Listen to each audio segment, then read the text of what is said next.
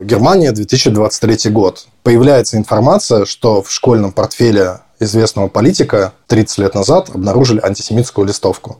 Проходит две недели, смотрим на рейтинги партии, которую он возглавляет. Думаем, ну пипец, ноль. Они, они растут, они достигают рекордных значений.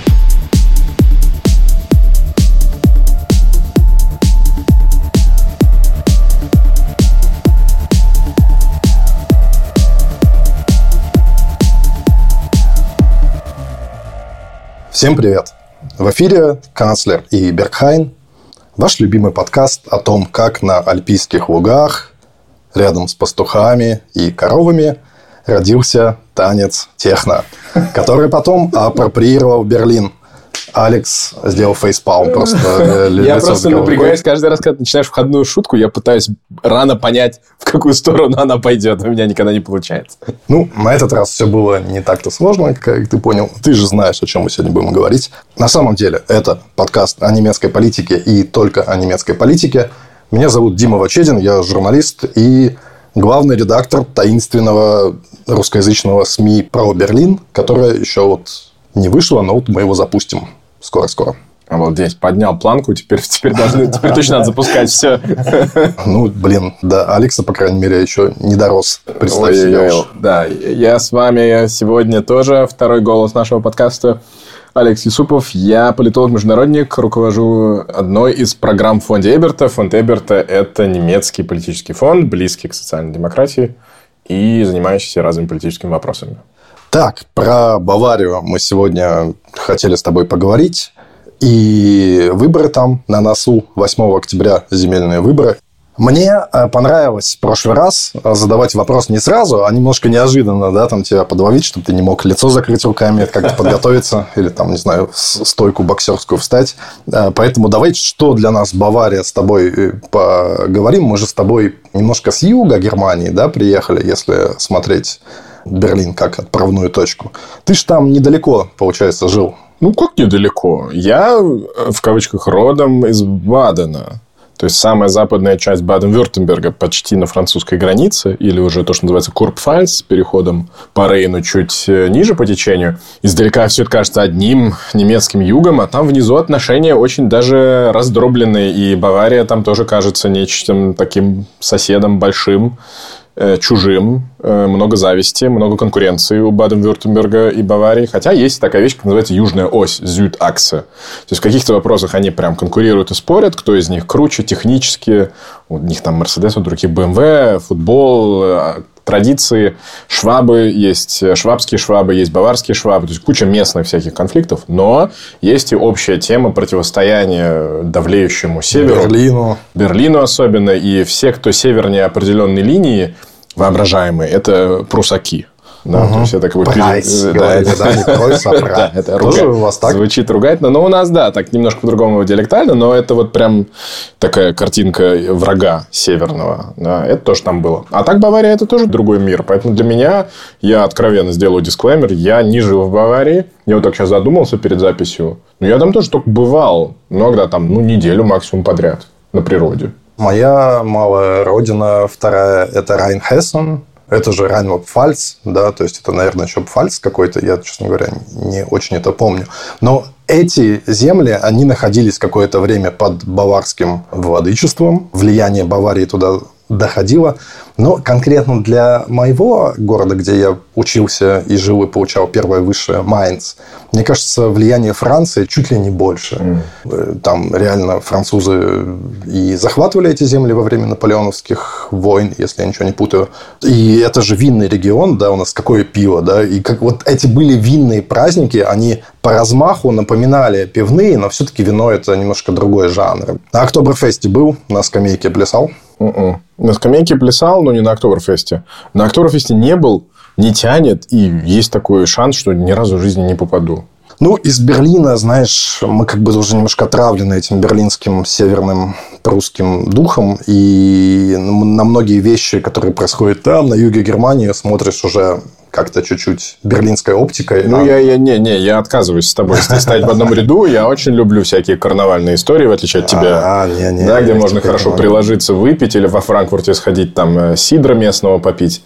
Э, а вот именно Октоберфест, именно конкретно вот этот мега-ивент размаха чуть ли не Олимпиады, ну вот чем больше времени проходит, чем больше он становится вещью в себе, тем сложнее, как для человека, живущего в Германии, сказать, а, поехали.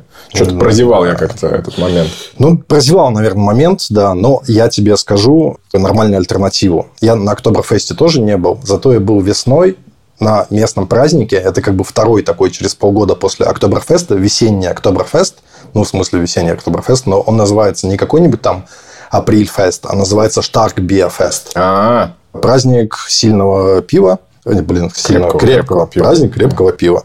То есть это варят специальный такой как бы напиток, не знаю, не помню сколько градусов, может 10. Да, да. больше, наверное. Но пьют его все равно этими литровыми массами, кружками. И это немножко для своих. То есть там тоже все в кожаных этих шортах, дирндлях. Хм, ты сразу выучил слово дирндель? Кстати? Не, ну, плохо произносимое. Да, плохо произносимое, но на какой-то момент дирндель и дирндель. Короче говоря, я был впечатлен. Мне понравилось, что это вот такая вот история для своих. Я там поскакал на скамейке. Это длинные такие деревянные скамейки, на которых, не знаю, 10 человек помещается. Они могут на них э, как бы скакать, и почему-то они не ломаются. Они прогибаются так прикольно под народную музыку. Но понятно, что не супер как-то мое, но получил удовольствие. И, в общем-то, все мои поездки в Баварию или в Мюнхен тоже немногочисленные, были довольно приятные. Кроме того, там находится издательство, которое напечатало мою книгу немецкоязычную. Тут... Да, ты в мюнхенском издательстве вышел? Да, да, вот тоже туда ездил с ними. Договор подписывал, знакомился и все такое. Мне э, в Мюнхене очень нравилась вот эта их близость к природе, их вот это вот такой лайфстайл, да, что ты можешь ну, там, после работы поехать в горы классно, да, погулять, побродить. Они все там немножко такие здоровые. Вот тоже на этом пивном празднике заметил, какие они высокие вообще баварцы, да. То есть, я при своих э, метр восьмидесяти чувствовал себя там, ну, типа, ну, не то что коротышкой, но как-то я смотрел снизу вверх на всех и думал, ничего себе, вы какие тут здоровяки. Какие-то вот такие немцы из фильмов про немцев, да. Ну, в этом весь парадокс, что они очень не немцы, и при этом на мировой арене стали брендом всего немецкого. Да? Если там в Китае, в Монголии, в Чили, в Таджикистане или просто в искусственном интеллекте, в промте наберешь, типа, покажи мне самые немецкие вещи, и он тебе выдаст вот этот дирндель, он выдаст тебе эти кожаные штанишки, он выдаст тебе пиво и скамейки, на которых все скачут, он выдаст тебе Альпы, леса и так далее, все Бавария. А на самом деле, э, вот то, о чем ты говоришь, их лайфстайл к нему на севере, и не только на севере, со скепсисом относится. Потому что он почти итальянский. Не зря Мюнхен называют самый северный итальянский город. И даже сами баварцы иногда говорят, э, мы пригород Рима. Да, это такое кокетство с другим абсолютно средиземноморским образом жизни. И ты знаешь, вот этот барокко, вот эта вычурная праздничность, эти, это пиво течет рекой, все скачут, все пляшут, музыка, цветные все эти скатерти с бело-синими ромбами, все эти пасторали и так далее. Ну, в этом как бы такая есть что-то не немецкое, а одновременно это стало самой главной визуальной картинкой Германии в упрощенном мировом Диснейленде. И в этом много баварского секрета. Оно всех остальных немцев может раздражать, но для Баварии конечно, история супер успеха. Мне как раз всегда казалось, что Мюнхен немножко смотрит на Вену, да, и Бавария немножко смотрит на Австрию или на Австро-Венгерскую даже империю, как вот на то, кем мы могли бы стать, если бы не выбрали когда-то вот это вот Klein Deutsche Lösung, как называется, да, вот это вот решение об как, ну, в 19 веке было несколько концепций, какой будет немецкая империя, будет она включать Австрию и будет включать Баварию или нет, или там только Пруссия будет доминировать. Ну, Пруссия доминировать будет понятно, или как бы Пруссия останется одна таким вот доминирующим центром. В итоге получилось мало немецкое. Не великое немецкое. Да, да, не великое немецкое с Австрией. Это вот Гитлер попытался сделать. А мало Что ж попытался? Ну, какое-то время у него все было нормально. Ну, сделал, да, скажем так. Чувство было, да, что какой-то поворот вот на этой неделе, да, в отношении э, к Гитлеру, да, и даже вот по тебе замечаю такое получилось, да в общем, немецкая империя образовалась без Австрии, но с Баварией. Там этот Людвиг II, говорят, что-то Бисмарк, ну, который был тогда королем, построил там эти замки, Нойшванштайн, и вот этот великолепный Диснеевский замок, и еще другие тоже прекрасные сооружения. Говорят, что Бисмарк его как-то купил, что-то там денег каких-то отвалил, буквально коррумпировал, да, на постройку этих замков, чтобы он просто не мечтал об отделении, и чтобы как бы Бавария стала... Играй в своей песочнице. Да а Пруссия в это время будет строить державу, которая сотрясет мир. Такой получился исход. Да, именно так. И, конечно, какие-то да, баварские сепаратисты, они же до сих пор есть, хотя и особой роли не играют. Ну, когда-то играли, может быть, даже не Играли. Ну, вообще, раз уж мы зашли уже в политические темы, Бавария, вот из этих 16 федеральных земель, из которых современная Германия состоит, земля с самой большой преемственностью. То есть, она почти в тех границах, в которых она была в 19 веке после Наполеона, кроме двоего Пфальца, кстати. У нее сохранились определенные элементы символики. То есть, современная Бавария у монаршей династии Виттельсбахеров, которые там правили, она прям забрала себе в ерб и львов, и вот эти ромбы, которые всем известны по скатерти и по всяким пивным рекламам, да, то есть, и как бы произошло сам, построение самой стабильной линии преемственности. В Германии Пруссии больше не существует. То есть, она осталась вот как фразочка. Нет такой территории под названием Пруссия ни на карте, ни в головах людей на самом деле. И другие немецкие королевства пропали. Их было четыре. Ну, вот если далеко не будем ходить, там в 19 веке их было четыре до создания Второго Рейха империи. Бавария, Пруссия, Саксония, Вюртемберг. Вюртемберг королевства не существует.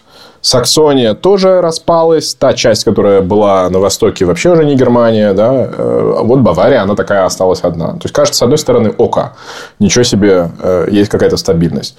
Во-вторых, надо сказать, что э, Германия в 1949 году, когда создавалась ФРГ... Подожди секунду, останемся чуть-чуть на этих Виттельсбахах, да, Давай. потому что реально они 750 лет правили Баварию, Молодцы. оттуда стабильность, оттуда преемственность, кажется, там с 1100 какого-то 80-го да. по 1918. Ты смотрел Royal Wedding на Инстаграме у них был на прошлом месяце? Mm-mm. Да ты что, это было такой немецкий маленький Royal Wedding, но, но его всячески шерили официальные аккаунты баварские, тоже такой хэппенинг был, красивый. Так что, э, ну, принц, что там было? принц женился, наконец. Это Франц Георга, что ли, сын? Или да. Что? Ему принадлежит э, пивоварня König Ludwig. Она наполовину принадлежит Варштайнеру, который варит не очень хорошее пиво, но на вторую половину принадлежит Королевскому дому. И вот он долгое время был самым желанным холостяком меня больше всего задело, что ты Варштайнер не любишь. Отличное пиво, по-моему. Да ну ты чё? А тут да сейчас ну... э, журнал «Экс-Берлинер», который наш конкурент, он какому-то пивному эксперту подвел к шпете так. и дал ему попробовать, там, не знаю, пять самых популярных пив из этого шпете, просто с завязанными глазами. И, и знаешь, какой пивной эксперт сказал самое лучшее пиво? Ну, прям вот по вкусу, то есть завязанными глазами. Бэкс. То есть, обычное самое массовое немецкое пиво, которое ну, не очень дорогое и везде продается, и с агрессивной рекламой. И мы, ну, сейчас думаешь, экс-берлинер, типа, окей, это насколько ты, так сказать, независим, и, и насколько тебе можно доверять, да, а этому эксперту тоже. Ну ладно, бог с ним. Я к тому, что вот этот Франц, чтобы объяснить вот те имена, которые мы назвали, Франц Георг Баварский, ему 90 лет, это был бы баварский король, если бы сейчас у Баварии был король. Это правнук последнего баварского короля Людвига III, и в апреле он сделал каминг-аут. Да ты что, вот это я прозевал. Его да. отец, да, поэтому... Слушай, я тебе рассказываю, ты мне расскажешь. Охереть. Да-да-да. Он просто написал книгу своих мемуаров и, в общем, сказал, наконец, ребята, вот мой бойфренд, он скрывал свои отношения 43 года. Поэтому я немножко, как бы, непонятно, какой момент он там сына успел сделать, но успел. В общем, это довольно прикольный дед, на самом деле. Он там сказал, ну, ему 90 лет, он крепкий, умный чувак, говорит, я там, конечно, править не хочу, но если родине надо, там, Бавария, если мои услуги пригодятся, то я готов там корову надеть. Пошутил он, да, на самом деле, как бы шутка такая была, ну, нормально.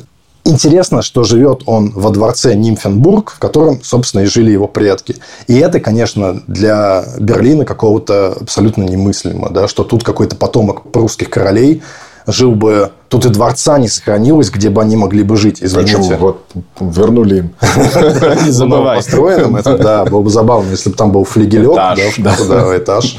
Ну, вот, а там буквально вот этаж или даже несколько этажей. Вот Франц Герцог Баварский, вот он там живет. На самом деле, они принцы, пока не умрет их отец, да, и он буквально там до 80 лет был принцем, но вот сейчас он стал... Я прям засомневался, сын ли теперь это его или нет после а этого каминг но я проверю. Но точно член королевской семьи. Ну да, какой-то, нас, принц, наверное, да. наследник, но мы как бы не знаем сейчас, не, не будем Слушай, это все замечательно, то, что ты завел про королей разговор. Кстати, если будете во Вьетнаме, это еще один лайфхак из серии моих совершенно бесполезных лайфхаков, если будете во Вьетнаме, в Сайгоне на момент Октоберфеста. Октоберфест, как вы теперь догадались, проводится везде, где есть немецкие посольства. Это тоже стало таким абсолютным культурным э, ширпотребом. Там вы можете встретить э, принца Баварского, потому что он патрон именно вот этого сайгонского Октоберфеста и возит туда сам в контейнеры свое пиво. И вы, как простой человек, можете к нему подойти и с ним заселфиться. Хм. Бесполезно. Зачем? Не знаю, ну, бесполезно. Нет, ну интересно, как бы, потому что, по крайней мере, не каждый день видишь человека из династии, которая там, не знаю, тысяча лет, 800 лет в данном случае, это факт. Окей, я зацеплюсь за одну твою фразу и ее несколько продолжу о том, что действительно Бавария в глазах мира или там человечества это и есть Германия. Или как бы Германия – это есть Бавария. Как, знаешь, в этом в сказке про Буратино такой нарисованный очаг, да, и, и вот как бы когда люди думают о Германии, они смотрят на этот нарисованный очаг, и там люди в дирндлях, в этих кожаных штанах едят сосиски, эти нежные белые мюнхенские сосиски, которые настолько нежные, что их даже нельзя кипятить, потому что они там, не знаю, будут невкусные, а надо как-то чуть ли не в перчатках э, брать, и на воздух нельзя их вытаскивать, а только в бульоне их подают. Но если ты хочешь понять настоящую Германию, то ты должен, как там Буратино и его друзья, разбить нарисованную картонку, влезть туда, и там ты увидишь, наконец, что такое Германия. И это не совсем вот эти вот ну, как их сказать, декоративные штуки, хали-гали, это немецкое. И потому оно настолько как бы всех впечатляет и в память залезает, потому что это, во-первых, и не дураки придумывали, и не совсем сказать, что это придумывал какой-то там баварский народ. Да, Бавария в XIX веке формировалась как национальное государство, как когда одновременно с другими национальными государствами, и вот эти вот там кожаные штаны, это же придумка XIX века. Никакие да, бав... не было никогда. Да. Никакие баварцы там средневековые в них не ходили, да, там не шествовали. И, и вот этот далее. танец, где они каблуками подчелкивают, это тоже придумка XIX века. Бавария, вот это Альтбайерн, это был небольшой участок, которому были присобачены, хочется сказать, несколько вот таких вот еще там герцогств, э, княжеств и так далее. И их надо, э, и там, не знаю, южные баварцы не понимали северных этих пфальцев. Оберпфальц, кажется, принадлежал Баварии. И нужно было как-то объединить какой-то национальной идеей. И это как-то с самого начала было сочетание вот каких-то таких традиций да, и продвинутой техники. Да? То есть, они уже в 19 веке начали выставляться на всяких международных ярмарках. Там как-то все было нормально с промышленностью э, изначально. Ну вот, живут этим до сих пор. Вот Apple, Google, все там тоже в этих местах. То есть, вот человек в кожаных штанах подъезжает на какой-то хорошей машине туда вот в ворота Apple и там работает. Никого это не удивляет. Эх, нарисованный очаг. Давай его рушить. Не было такого. Была аграрная, крестьянская страна из коровами, с э, людьми, которые друг друга не понимают. Вообще, вообще федерация была. То есть, вплоть до недавнего времени, после военного, в, в Баварии даже был сенат свой, вторая палата парламента, которая сводила вот этот Альтбайерн, старую Баварию, Франконию, Франкен и Швабн, ту часть швабских территорий, которые были с баварской стороны после того, как сформировалась федеральная земля. С чем я с тобой соглашусь, в том, что там очень высокий уровень придуманной идентичности. Хорошо придуманный. Он да. придуман на самых разных элементах. То есть, вот эта фольклористика, над которой мы так немножко надсмеиваемся, это на самом деле идеально успешно. Это вот эти одежды, песни, конкурсы, определенные э, фестивали, значение Октоберфеста. Это все модерн. Да? Это модерн, потому что и в этом заслуга Королевского дома. Они начинают создавать себе отличную идентичность от других, имея претензию на субъектность. Они не хотят быть просто еще одним национальным государством внутри. Ну, такой нацбилдинг, модное да, слово, да. говорится. При этом он э, интегративный. То есть, во-первых, ему удается внедрить в себя вот эти разные территории с разными диалектами. Вот это боеварский. Я только один раз в жизни слышал настоящий. Старый баварский, боеварский. Я не понимаю ничего. Я больше из швейцарских диалектов понимаю, чем из него. А уже довольно рано они утыкаются в первую проблему интеграционную. Это конфессионная проблема. Ты вот сказал, что там Майнц и Мюнхен – такие католические столицы. Это действительно так. И Бавария – самая католическая до сих пор часть Германии. Там половина населения на бумаге – это католики. Понятно, что на бумаге, да, ты когда смотришь на количество тех, кто реально ходит э, в церковь, получается каждый десятый. Ну, то есть, как бы, одно дело, сколько считаются, другое дело, сколько ходит, но неважно. Но это... на бумаге не так уж и мало, потому что они платят налог. Да. да? То есть, это не просто я на бумаге католик, да. а это я отстегиваю часть зарплаты. Да, они платят э, налог, и это, конечно, опять же, вот этот дуализм север-юг, он в том числе исторически конфессиональный. Потому что Пруссия и вообще большая часть севера – это протестантизм, как результат там, религиозных войн. Не будем выходить это, но вот эта часть идентичности, она важна. То есть, католическая идентичность Баварии как квази-государства – это принципиально важно. И у них есть внутри свои собственные протестанты, это в основном франконцы. И они их интегрируют. Потихонечку, постепенно они как-то придумывают идентичность, выходящую за рамки конфликтов, которые еще до недавнего времени были очень кровавыми. Слушай, ну да, если мы уж про религию заговорили, ты знаешь, что Бавария выплачивает до сих пор церквям, то есть не только католической, но и протестантам, деньги за секуляризацию там, земель и имущества, которую они провели 200 лет назад. То есть 200 лет назад они перевели большие церковные имущества в государственные руки и до сих пор платят громадные бабло за это им отсыпают кажется, в 2022 году это было 100 миллионов евро. Это вообще-то очень много. И более того, вот эти вот все главы Баварии, ну, нынешний Марко Зёдер, конечно, там есть люди, которые говорят, с какого хрена мы там, словно попам, платим до сих пор за какие-то истории, которые 200 лет назад случилось. Да? Тут из Берлина, где на протяжении, не знаю, 100 лет последних там 5 властей сменилось, и 5 государственных систем, и никто уже там ничего не помнит, и, ну, честно говоря, не особо платит да, за то, что там, не знаю, 50 лет назад произошло. А тут 200. Но даже Маркус Зёдер говорит, ничего, будем платить. Это, говорят, связано с тем, что образование в Баварии вплоть до 60-х годов было церковным. Там очень много монастырей, и особенно сельские школы, они все были при каких-то там монастырях, и, грубо говоря, священники их учили. И поэтому баварская элита, она традиционно религиозна. И поэтому как бы там не, не возникла даже мысль, что давайте как бы не будем платить церквям. Опять-таки, ты про Конституционный суд любишь вспоминать. Единственный раз было в Германии действительно мощное народное возмущение против решения Конституционного суда. Это был 95 год, когда Конституционный суд объявил, что висящее в школьных классах распятие – это не так уж то и хорошо, и вообще ему там не место, потому что это нарушает права не христиан на как бы их религиозное самоопределение или как-то назвать. В Баварии десятки тысяч человек вышли на площадь и ну, добились того, что кресты снимать не стали. Они это обосновывали не по религиозным мотивам, а по как бы исторически традиционным. Да, так деды наши делали, это наша традиция, мы так живем. Ну, но, однако, они продавили свое. И теперь и снять э, до сих пор крест, висящий в школьном классе, очень сложно. Это можно, но это надо подавать в суд и доказывать, что он что-то нарушает. А это довольно сложно доказать. В этой интенсивности религиозный, в ней много чего завязано. Во-первых, там завязана определенная патриархальность. Немецких женщин из Баварии политиков очень мало. Там, кроме Иза Айгдер, вообще, мне вообще на ум никто не приходит. Сейчас с ума сошел, а Рената Шмидт знаменитая, даже я ее люблю. Кстати, да, слушай, ну ты правильно подловил. Да. Э, но, но она же не в Баварии э, реализовалась в итоге, а на федеральном уровне. Это правда. Да, ну, сколько на Баварии ты провела. Ну, это это да. долгие годы была главой баварских социал-демократов. Ну, то есть, главных конкурентов правящей баварской партии мы поговорим. Мне как раз... Сейчас твое, зайдем. Да. да, твое мнение о баварских социал-демократах очень интересно.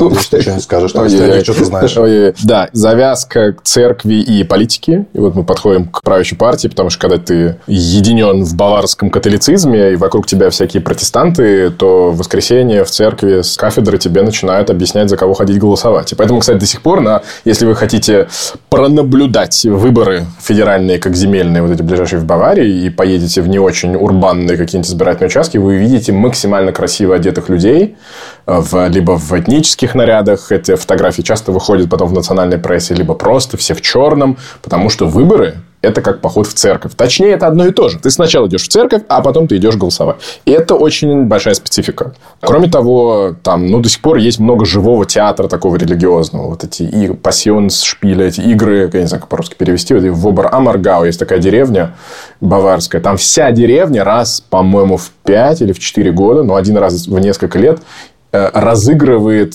последние дни Иисуса Христа. Страсти Христовы. Страсти Христовы, да. И они там так музыкально и перформанс, гигантские сцены, весь мир туда приезжает. Да. Самый харизматичный католический публичный человек Анзельм Груин, монах, живет в Баварии, к нему прям приезжают тысячи и тысячи и тысячи людей, он пишет книги. Если честно, если вы не знали, что он католический монах, то, что он пишет, звучит очень по-буддистски. Совершенный человек, освободившийся от догматизма и понимающий, наполненный любви, но вот эта пассионарность в нем есть. То есть, Бавария действительно за собой закрепила вот такой имидж. Но это имидж, в первую очередь, потому что, во-первых, вот эти изменения я начал с интеграции протестантов. Вторая интеграция, которая произошла после Второй мировой войны, это интеграция очень большого количества беженцев. Мы уже говорили об этом феномене, что немцы, которые бежали или которых выдавили с э, бывших немецких территорий на востоке, которые теперь Польша, или Чехия, или там Калининград, они бежали, естественно, на запад, и многие из них больше пропорционально осталось в Баварии, потому что французы, не забываем, разные страны оккупировали разные части нацистской Германии, это был американский сектор баварский, а вот дальше на запад это был французский сектор. Французы не допускали свободной миграции, они останавливали людей. А американский оккупационный сектор их принимал, и в результате Бавария приняла чуть ли не до 2 миллионов человек с Востока. Это гигантское количество людей, которые чужие по языку, чужие по религии, потому что они тоже в основном протестанты, социальный статус другой, и они приходят в страну. Бавария на этот момент еще не богатая, это еще не мотор экономики. В этом я с тобой хотел не согласиться, что у них, конечно, был потенциал уже, но вплоть до 60-х годов это довольно отсталый экономический регион Германии.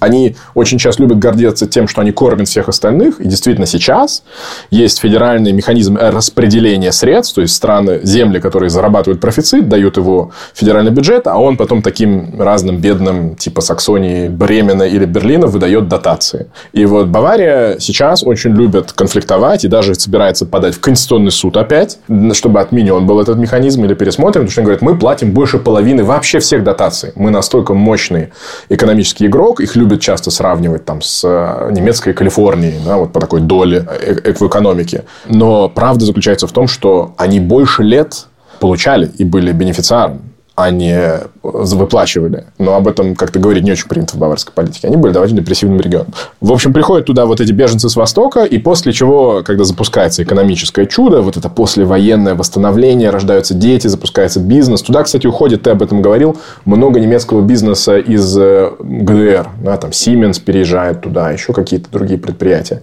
Начинается бум, и именно вот этот баварский мотор экономический приводит в Германию сначала итальянцев, как гастарбайтеров, потом турков, и все вот это запускается. В результате сегодняшняя Бавария, она сверх разная по своему составу.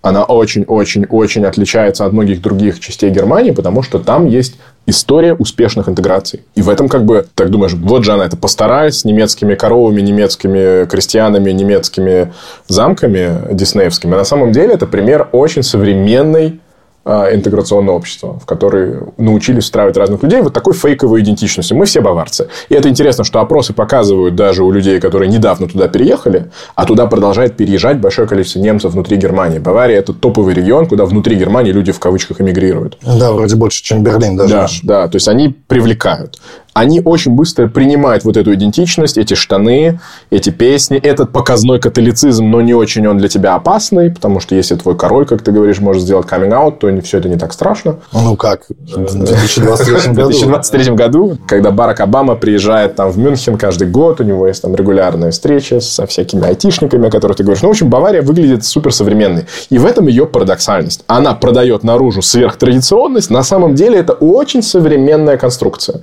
И этим она сильно отличается от других э, частей Германии. И, возвращаясь, ты кинул удочку к сепаратизму, вот эта особенность, на которой они строили свою идентичность, мы иные, мы не прусаки, мы не немцы, которые растворятся в одном общем котле, она вплоть до 49 года, когда Германия только основывается, сохраняется, и, и Бавария единственная федеральная земля, которая голосует против сегодняшней конституции. То есть, по сути, в этом, конечно, есть и реальный, ну, если не сепаратизм, то такой Э, эксепционализм. Мы что-то особенное. Они называют себя до сих пор Фрайштадт Байерн. Если вы на автобане въезжаете, вы видите это название.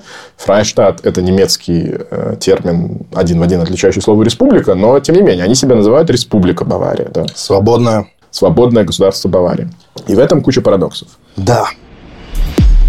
Но главный парадокс для меня – это Баварская Советская Республика. 18 год, революция в ноябре, кстати – и к власти приходят э, социал-демократы.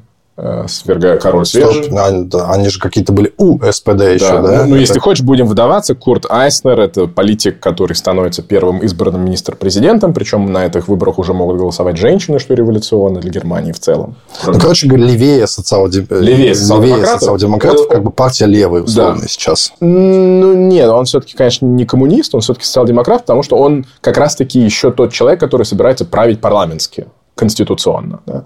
Так, а левым ты это не доверяешь? Не, ну просто я не знаю, кого ты имеешь в виду в переводе а, ну сегодняшних левых на тот язык. Взял просто кто левее социал-демократов, я так Да, он ушел, он уходит от социал-демократов, потому что ему не нравится, что они за Кайзера в войну, что они подавляют разные настоящие левые движения, и, в общем, становится избранным социал-демократом. И это причем парадоксальная история, потому что он жил, по-моему, в районе Швабинг. Район Швабинг Мюнхен – это тот район, где останавливался Владимир Ильич Ленин, когда писал свою работу «Что делать?». Ну, в общем, там такой дух революции есть. И они себя видят как повторение французской революции. То есть, для них есть Петроградский совет и вот Мюнхенская республика. И Курта Айснера быстро убивают. Он уникален тем, что не только что он левак, после монархии, он еще еврей. Его убивает человек очень странных взглядов, правый офицер, э, дворянин, После этого коммунисты начинают мстить, берут заложников этих офицеров, убивают 10 из них. Ну, в общем, начинается реальная резня. И на короткое время в Мюнхене образуется Советская республика. Она так называется Рета Република, это республика Советов. И, по сути, Баварию управляют рабочие и крестьяне. Ну, это вот этой прививки, кажется, 100 дней, да, продолжалась эта республика существовала, там вряд ли многим больше. И после этого вот сто лет уже Баварии правят консерваторы. Да. То есть реально вот этот был как бы такой вот непонятно, что всхлип. это такое было, всхлип, да. да. И э, до гитлеровского пивного путча, да, там буквально несколько лет, да, там буквально через 4 года Гитлер попытался сделать совершенно нечто противоположное, такое как бы суперправое, ультраправое такое да. правительство вести, тоже могло получиться, да. в принципе, но не получилось. Вот этот эксперимент с альтернативой вообще всему, что было в Германии, он заканчивается между Гитлером, который вот уже варится во всем этом. Видимо, он... Есть фотография, где есть подозрение, что он на похоронах Курта Айснера присутствует убитого. Это точно нельзя определить, но похоже. То есть, он варится вот во всем вот в этом революционно-экспериментном.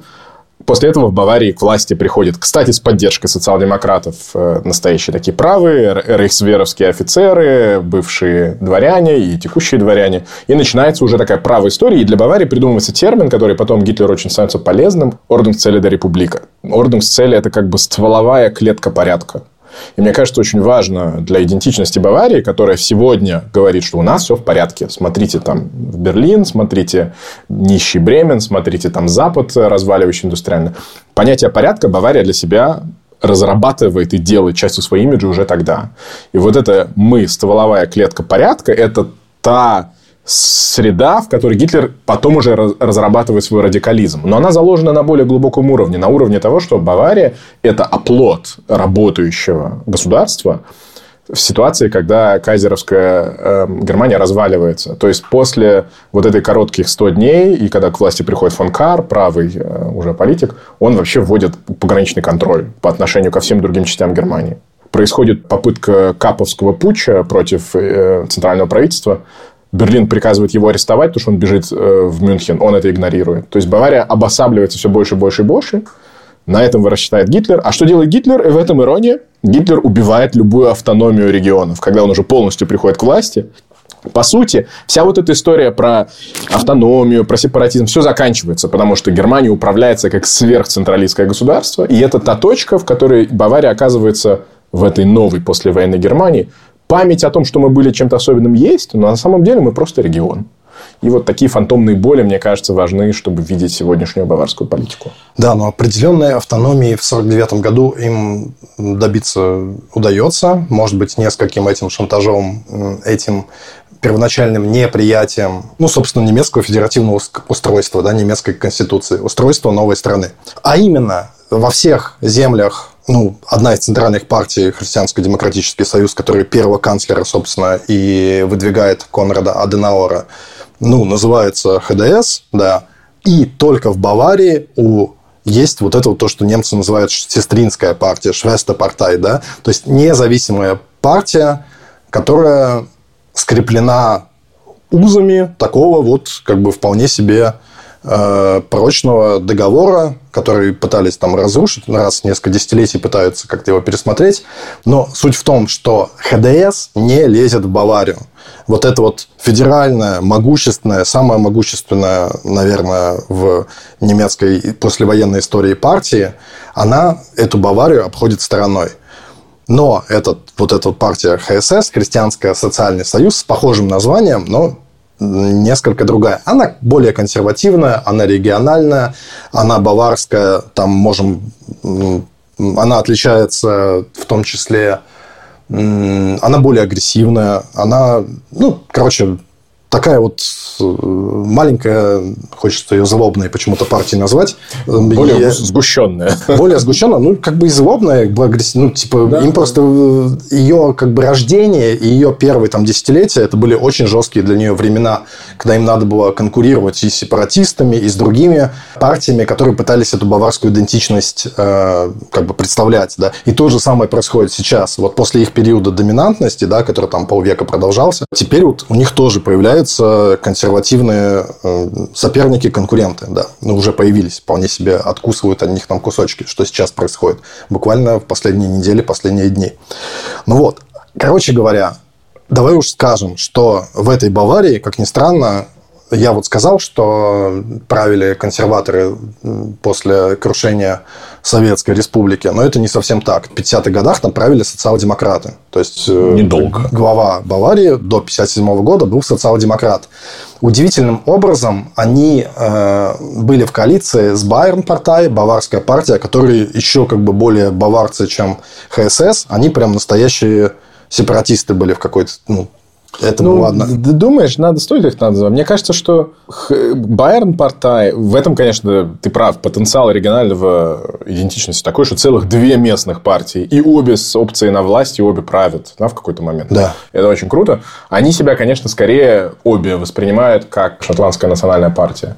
То есть в Шотландии правит шотландская партия. Могут быть какие-то там лейбористы, еще Баварская партия может быть только одна. Ну, ну, как бы да, в итоге. В итоге. На тот момент еще это так непонятно. Ну, они конечно, да. За это, Но да. они просто сделали все, они эту партию просто, ну, не знаю, убили, уничтожили, задушили и так далее. То есть, это было очень, ну, как бы непросто, да, вот продавить. Это же э, сама аббревиатура ХСС, это новое как бы явление в немецкой политике, да, и это надо объяснять. И что такое социаль, да, не социалисты ли вы, да, которые там содержатся в названии, а Байерн Партай, Баварская партия, тут все понятно. Тупо ну, понятно, да, да. Наши, как бы, да. И этим объясняется немножко, почему они были такие, если честно, поначалу как бы жесткие и в том числе мотивированные, и почему, собственно, они э, вот так вот как бы расширялись, пока они могли расширяться, захватывали пространство, чтобы вот это вот сочетание слов ты баварец, ты христианин, ты голосуешь за ХСС. Да, ты, бывает, ты болеешь за Баварию Мюнхен. Естественно. Ну, да, не, ну, это, это часть да. одной формулы. То есть, идентичность строится... Ты, не знаю, хочешь ты на Октоберфест или нет, но ты гордишься им.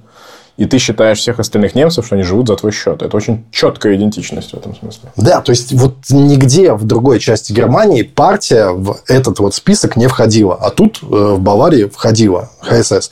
И, но знаешь, я вот Думаю, что, конечно, можно сказать, что Западная Германия до воссоединения, она во многом работала на этой дихотомии, да, на противоположности Бона и Баварии. Да. Даже, если честно, Хельмут Шмидт и Штраус, и, можно другие, Франц Йозеф Штраус, глава Баварии одно время, Хельмут Шмидт, канцлер немецкий одно время, это как бы два выдающихся соперника – можно еще другие какие-то пары придумывать. Все-таки как бы в какой-то степени мотором, который держал эту немецкую политическую систему в тонусе, было вот это вот как бы хас либо, как немцы говорят, да, любовь, переходящая в ненависть, и друг без друга никак, но и друг с другом сложно, между севером и югом, между Боном и Мюнхеном. Но все-таки кажется, что эти времена прошли, Потому что сейчас, когда Бавария пытается дудеть в ту же дудку, да, и пытаться играть в эту же игру уже с берлинским правительством, то это получается у нее не очень. Потому что все-таки от Мюнхена до Бона было, ну, не знаю, сколько там, 200-300 километров, ну, не 500-600. А это были гораздо более близкие города, близкие структуры. ХСС, то есть баварцы, с самого начала были в правительстве Аденауэра. Mm. Да, там этот Штраус, он был министром уже в 50-е годы. Они как бы занимали, играли важную... В Бонне играли важную роль. Они там играли в этом оркестре, не знаю, скрипка и контрабас как минимум, да, может, и труба еще. Это были все баварцы. Когда баварцы сейчас пытаются более далекому Берлину как бы делать вид, что Германия вертится вот сейчас на этой оси, да, вот эти, эти два колеса, на которых едет Германия, политические, да, Берлин и Мюнхен, мне кажется, у них получается не очень. Мне кажется, все-таки, во-первых, потому что, ты же сам сказал, Бавария гораздо лучше интегрирована в Германию, очень принято считать. Да? Бавария уже вот эти вот как бы карикатурные баварцы, да, они как бы сами понимают, что они, они как бы в основном, ну, самая ирония, у Баварии, слава богу, все нормально. Это... У католиков с этим хорошо, в отличие от сухих протестантов-то. Да, одно, ну, хотел сказать, одно из немногих, что у них очень хорошо получается, ну, политически, по крайней мере, да, типа, поли... ну, потому что ты смотришь, блин, партия как бы пожилых мужиков, извини меня, да, до сих пор, и ты думаешь, алло, ну, как бы, ты смотришь даже на портреты их, э, как бы, глав Баварии, Италии, да. Даже Франц Йозеф Штраус умер карикатурно. Он сначала напился на Октоберфесте, потом он сел в вертолет и полетел на, на охоту. На оленей. На оленей вертолет приземлился у охотничьего замка, он сделал несколько шагов, и тут его хватил удар. Ну, то есть, если бы он так не умер, надо было бы так придумать для Баварского. Подумал, хотел бы я бы так умереть, я бы не отказался, наверное. Но а, суть в том, что тут, как бы, это мы уже 88 год перенеслись, суть в том, что как бы он один из немногих немецких политиков, который умер на своем посту как-то так получается, что никто, все как бы выходят на пенсию, что-то там доживают, многие, некоторые живут довольно долго после этого, да. Ну, вот. А вот Франц Йозеф Штраус, но он как бы вел не очень здоровый образ жизни, как уже видно из да. того, как он... Причем, начиная с, родительских, с родительского дома, как говорится, он сын э, мясника. Ну, да, но подожди, до, до Штрауса мы дойдем, дойдем да, который, наверное, эту вот систему э, и придумал, да, вот то мы как бы кричим на Бон, Бон кричит в ответ, но что значит кричим? Иногда это вполне себе себе интеллектуальный как бы поединок. Да? Надо сказать, что тот же Штраус, у него был самый лучший абитур в Баварии, несмотря на отца мясника. Ну, абитур в смысле аттестата о среднем образовании. Это был очень умный мужик. Но сейчас кажется, что это уже не работает. И если мы представим Германию политически как что-то, что имеет два колеса, или как-то имеет вторую ось, то почему-то кажется, что это второе колесо вовсе не Бавария, а восток Германии который все-таки сильнее отличается от Запада, нежели Бавария отличается от Берлина. Mm-hmm. И когда баварцы говорят там, эй, Берлин, ну, как бы, не знаю. А когда Саксония говорит, эй, Берлин, то все вздрагивают. Все вздрагивают. Ну, вот. Это твой вопрос, к которому мы наконец пришли? Да. Может быть, Бавария уже как бы не Бавария, а новая Бавария – это бывшая ГДР. А Бавария стала обычным немецким регионом, просто они сами этого еще не осознают. И пришло время осознать, указать баварцам свое место. Но даже если они это не осознают, принципе, ничего страшного не будет. Бавария, ну, это самые красивые места в Германии, что говорить. Ну, есть там горы, Альпы, коровы, сохранившиеся замечательные постройки, Нойшвайнштайн и так далее. Все это можно любить, пожалуйста. Но это уже лишено какого-то большого смысла, большого какого-то политического значения. Это уже как какая-то вот идея политическая, все давно стухло, как мне кажется. Потому что, ну, что там осталось? Церковь, вот католической церкви, не мне тебе рассказывать, какие у нее проблемы. Как институт, это все уже давно не играет такой роли. Им бы вообще уцелеть в этой нынешней реальности у католической церкви. Не, чем нынешней реальности, особенно после педофилии. О том и речь, конечно, об этом я и говорю. Вот это вот патриархальные их структуры, ну, они отживают уже свое. Сколько можно смотреть на этих одинаковых как бы таких плотных, крупных мужчин, да, там, седых, с квадратными лицами, ну, довольно красивых, очень мускулинных, которые вот друг друга сменяют, и ни один из них все-таки до Штрауса как бы не дотягивает, да, который был образцом вот этой всей э, баварской маскулинности. Что там осталось? Какие-то вот наши, не знаю, консервативные ценности, да, альтернатива для Германии, вот она зажигает. Там такие консервативные ценности, что мама не горюй, да. Ну вот. А что там осталось, в общем-то, в этом несчастном ХСС, если не смотреть вот эту вот как бы симпатичную оболочку. Да, невероятный низовой уровень, да, там в каждой маленькой баварской деревушке отделение ХСС. То, как они умеют работать с базисом, как говорится, наверное, так больше работать не умеет никто. Но в конце концов, что это им, честно говоря, дает, если в этих деревенских партийных ячейках сидят там, не знаю, 70-летние мужики. И пусть они как бы дышат прекрасным альпийским воздухом и пьют вкусное альпийское молочко и доживут до 100 лет, но мы с тобой уже говорили, что типа как бы когда обсуждали общественно-правовое телевидение, что это все-таки натура уходящая. Это крутой тезис. Чем больше я о нем сейчас думаю, слушая тебя, тем больше я понимаю, что он очень-очень существенный. В Баварии кризис, ты вот его так описываешь, он кризис смыслов. Чтобы вы понимали, ХСС не просто сильная какая-то партия, это партия, которая в демократических условиях в других странах не существует. Потому что они правили ну, больше полувека там уже без перерыва. Вот как установились и покрыли собой все политическое пространство. И они привыкли даже править в абсолютном большинстве. Ну, в смысле, они, да, не 70 лет правят, из этих 70 лет 50 или 60 в абсолютном большинстве, да. Причем не 50 плюс 1, там уже за 60 и даже за 70 процентов были. То есть, представляете, это партия национального баварского единства. И это работало только за счет того, что есть вот этот внешний дуализм. Причем гениальность его не только в том, что два колеса, федеральный Бон и настоящий зарабатывающий деньги и наполненный традициями Мюнхен, а в том, что ХСС за счет вот этой конструкции, которую ты описал, что они вроде бы часть властной партии на федеральном уровне, но обособленные к ним нельзя лезть, они всегда в оппозиции. Они нашли себе идеальную стабильную роль, что с одной стороны они влияют на все, но у них всегда есть кто-то, на кого можно перевести стрелки. И они этим периодически занимаются. И никаких скидок на лояльность к своему старшей сестре нет. Э, и вот эта риторика того, что мы-то здесь, та самая стволовая клетка порядка, а они там все обалдели, и вообще нужно было им у нас поучиться, она работает именно потому, что ХСС стала как бы младшей сестрой, но при этом копией. ХДС на федеральном уровне тоже привыкла править. Они большую часть истории современной Германии были у руля. Но такого головокружительного успеха у них, конечно, не было. И вот эта роль вечной оппозиции, хотя это фейковая роль, потому что вы что, вы эту страну построили. И, и Бавария вплетена ее, она, безусловно, стала экономически очень успешной. Не будем скрывать, именно поэтому туда переезжают люди, и поэтому это такой бренд, и у Баварии по миру есть собственные квази-посольства, которые бизнесом занимаются. То есть, это действительно success story, как говорят немцы. Не знаю, есть ли это вообще на английском языке фраза, но а, проблема же в чем? Проблема в том, что они делают вид, что это баварская история успеха, а это, конечно, европейская история успеха. Я уже перечислил те группы приехавших к ним людей на работе, на труде которых построена эта экономика.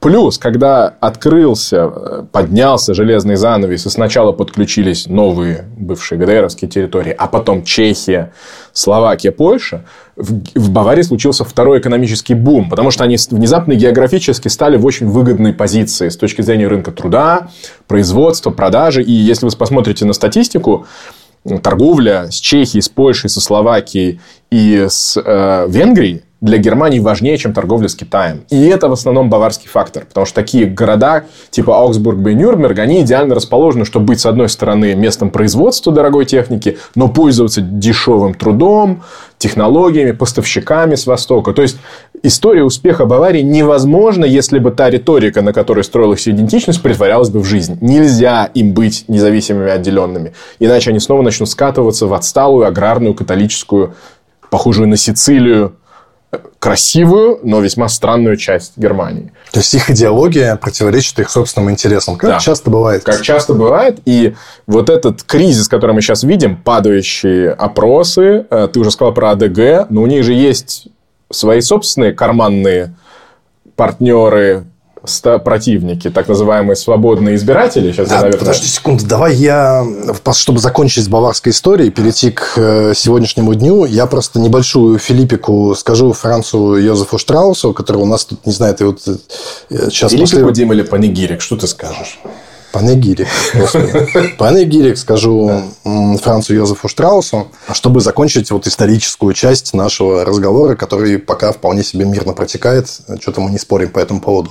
Короче, э, вот последние несколько дней ты меня спрашивал, там, условно, что делаешь, да, я тебе говорил, слушаю речи Франца Йозефа Штрауса. Это очень странное занятие для любого человека и даже баварца, короче говоря.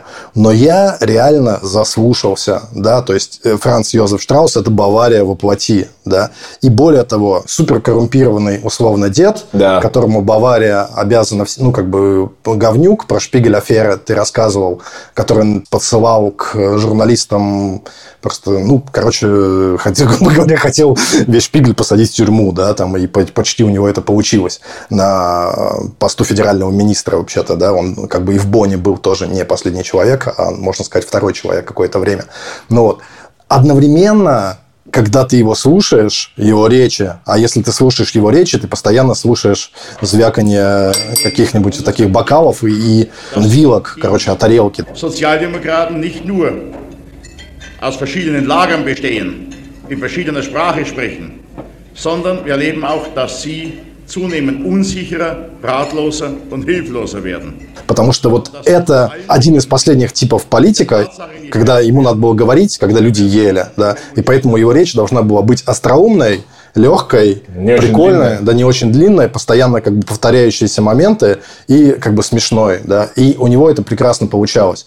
И это, короче говоря, ре... ну ты думаешь, вот когда ты смотришь на, на его фотографию... То есть это он речи в пивных палатках ты смотрел? Ну, я, любые речи, ну как бы, ну в смысле просто альбом с его речами включил на Spotify, есть такой, отлично собранный. А, вот. Но там с двухминутный. И я его как бы слушал несколько дней и думаю, блин, как круто. Он отлично говорил по-английски, вот это тоже к твоему тезису, что такие они националисты-националисты, да, но по-английски они отлично говорят.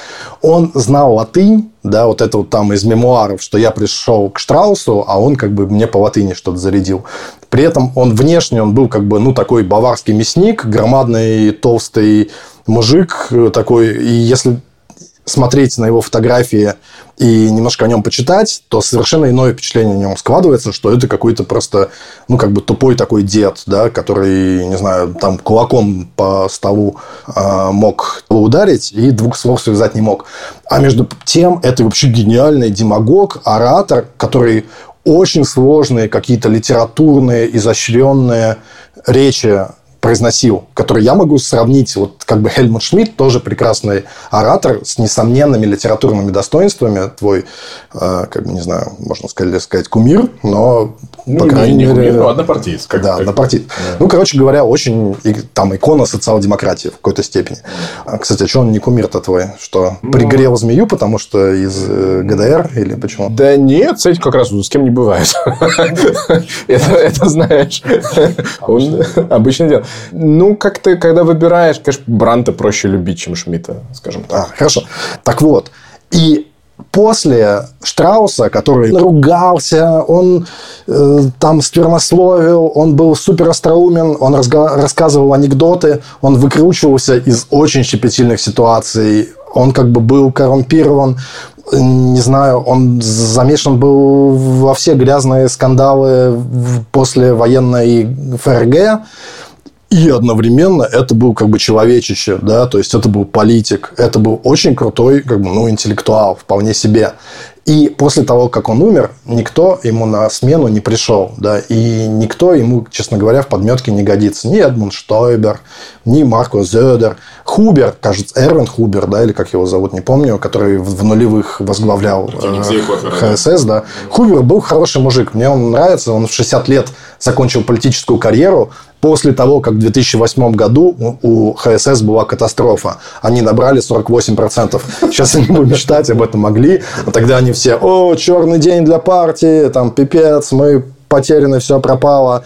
Но вот он ушел в отставку, э, спустился на уровень ниже в Лантак, в как бы земельный парламент, еще и поступил в университет учить философию. Прикольный дед. Ну, вот, как бы жив до сих пор и вроде молодец, короче. Ну, вот, ну, в смысле вызывает уважение, да, такой трудяга, не показушник. Нормально, как бы перестал быть главой Баварии, стал региональным депутатом. Почему? Ну, как что-то в этом есть хорошее, короче. И студентом. Ну, вот. Короче, и это вот э, все, как бы про Штрауса я закончил. Просто хотел тебе сказать, что я как бы вот зови меня теперь фанатом Штрауса, я вполне им являюсь неожиданно, вот уж кто о ком бы не подумал. Слушай, ну, во-первых, э, дорогие наши слушатели, обратите внимание, в каком аэропорту вы приземляетесь. В Мюнхене это аэропорт имени Франца Йозефа Штрауса. То есть, э, я могу только тысячу раз подчеркнуть, что когда Дима говорит, что он коррумпирован, это, это, это он не договаривает. Он участвовал в десятках скандалов, начиная от крупных оборонных и заканчивая малыми в кавычках, да, где куда построили автобан, кто получил за это какие деньги. Или скандалом с проститутками в Скандал с проститутками. Парке. Когда он арестовывал немецких журналистов. Кстати, их отношения со Шмидтом, вот это я мало про это конкретно читал, мне интересно, что когда он сажал Шпигель, и Шмидт был мэром Гамбурга, а Шпигель редакция гамбургская, он уже тогда говорил, что вы тут делаете, странно, вы подбрасываете какие-то там доказательства, федеральная полиция пришла, и как в этом во всем замешан министр обороны. Франц Юзеф Штраус, чтобы арестовать одного несимпатичного редактора, вообще позвонил, по сути, через военного атташе Франка, который еще был диктатором в Испании, диктатором, сказал, вот этого журналиста выдай мне. То есть, это вот такого формата человек, который в современной политике, конечно, вообще не мог бы существовать, но при этом является, как ты очень точно подметил, таким прототипом всех баварских политиков. То есть, они все по-разному что-то там пытаются докручивать, и как-то по-разному выглядят, как его то ли клоны, то ли небрачные дети, но прототип один. И Зёдер, конечно, тоже очень хочет быть им, и у него очень не получается. А ты знаешь, что сейчас, вот 8 октября выборы, и сейчас ХСС пытается с плакатами Штрауса, ну, в смысле, расклеила по Мюнхену плакаты с Штраусом, что вот Ну, где Штраус говорит, что там против праворадикалов, что мы типа с нацистами не дружим. А эти плакаты имеют ясную цель не допустить, ну, или как бы напомнить, что Штраус-то альтернативу, за альтернативу для Германии не голосовал бы. Голосуйте за ХСС. Их стратегия формулируется вот этой фразочкой, которая часто слышна в Баварии. «Правее нас демократов быть не должно». То есть, э, мы занимаем сферу до той точки, которая больше не считается приличной с правого спектра. Все, что касается нации, веры, родины, беженцев. То есть, всегда вот такой максимум демократически приличный. Все, закончили с историей, бог с ней, проехали. 2023 год. ХСС до сих пор у нее глава Баварии, но, однако, большинства у них нет. И партия ХСС вынуждена искать партнера по коалиции. Зёдер думал, не позвать ли на эту роль зеленых. Есть замечательная, очень смешная фотография, где это глава Баварии нынешний, где он стоит и обнимает дерево. Как-то ее любит везде показывать, потому что она действительно ну, как бы, короче, Зетер, у него лицо такое какое-то странное. Ну, с другой стороны, сложно обнимать дерево, чтобы это выглядело как бы естественно. Для этого, не знаю, ну, надо быть не баварцем, во всяком случае, потому что он думает, наверное, что-то я хрень какой-то занимаюсь в этот момент, но и по нему это немножко видно. В любом случае, сейчас зеленые а, у ХСС враги, там Зедер кричит, никаких зеленых в правительстве не будет, а вместо этого у них в союзниках и в коалиции, и в этом проблема вот те самые свободные демократы, о которых... Я... О, какие свободные демократы? Свободные избиратели, о которых ты начал говорить, а я тебя перебил своей как бы речью о Штраусе. Извиняюсь, продолжай. Ничего страшного. Свободные избиратели. Что они свободные? Они свободные, потому что они якобы обходятся без партии. То есть, это эм, списки кандидатов, которые вы можете найти почти в любом городе Германии на выборах. Но это всегда разные люди. То есть, их общий собирательный тезис о том, что мы всегда свободны, э, свобода от аппарата, от идеологического давления, от звонков из федерального центра. Мы за местные вопросы, за местные интересы.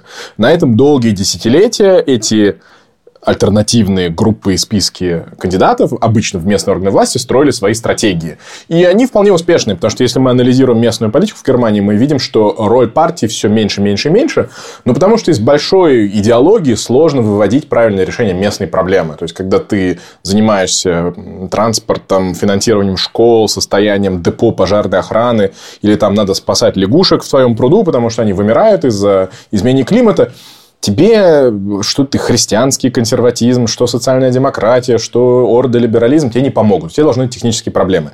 И это та политическая сила, которая, по сути, составная. Они редко координируются, у них как бы всех своих местные темы. Это начало меняться ну, наверное, грубо там лет 10 назад, когда стало понятно, что возникает потенциал на протестных настроениях целится повыше. И Бавария – это первая из всех федеральных земель, где на земельном уровне прям страной управляет, по сути, человек, который отрицает формальные партии. Он под себя имеет определенную организацию, определенную структуру. Хуберт Айвангер. И вот, собственно, речь последние дни сильно идет о нем, потому что он тоже оказался весьма интересным человеком.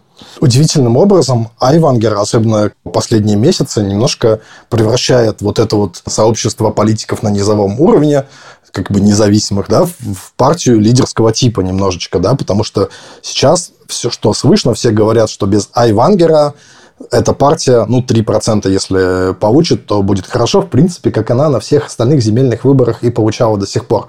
У них был успех в Рейнванд-Фальце, где они больше 5% получали, а все остальные их успехи – это в Баварии. Суть в том, что, окей, с 2008 года в 2008 году, вот когда был там черный день для ХСС, они 43% получили, вот эти вот деды баварские не могут править одни. Им нужен партнер по коалиции. Вот партнер по коалиции – это вот партия, о которой Алекс сейчас рассказал.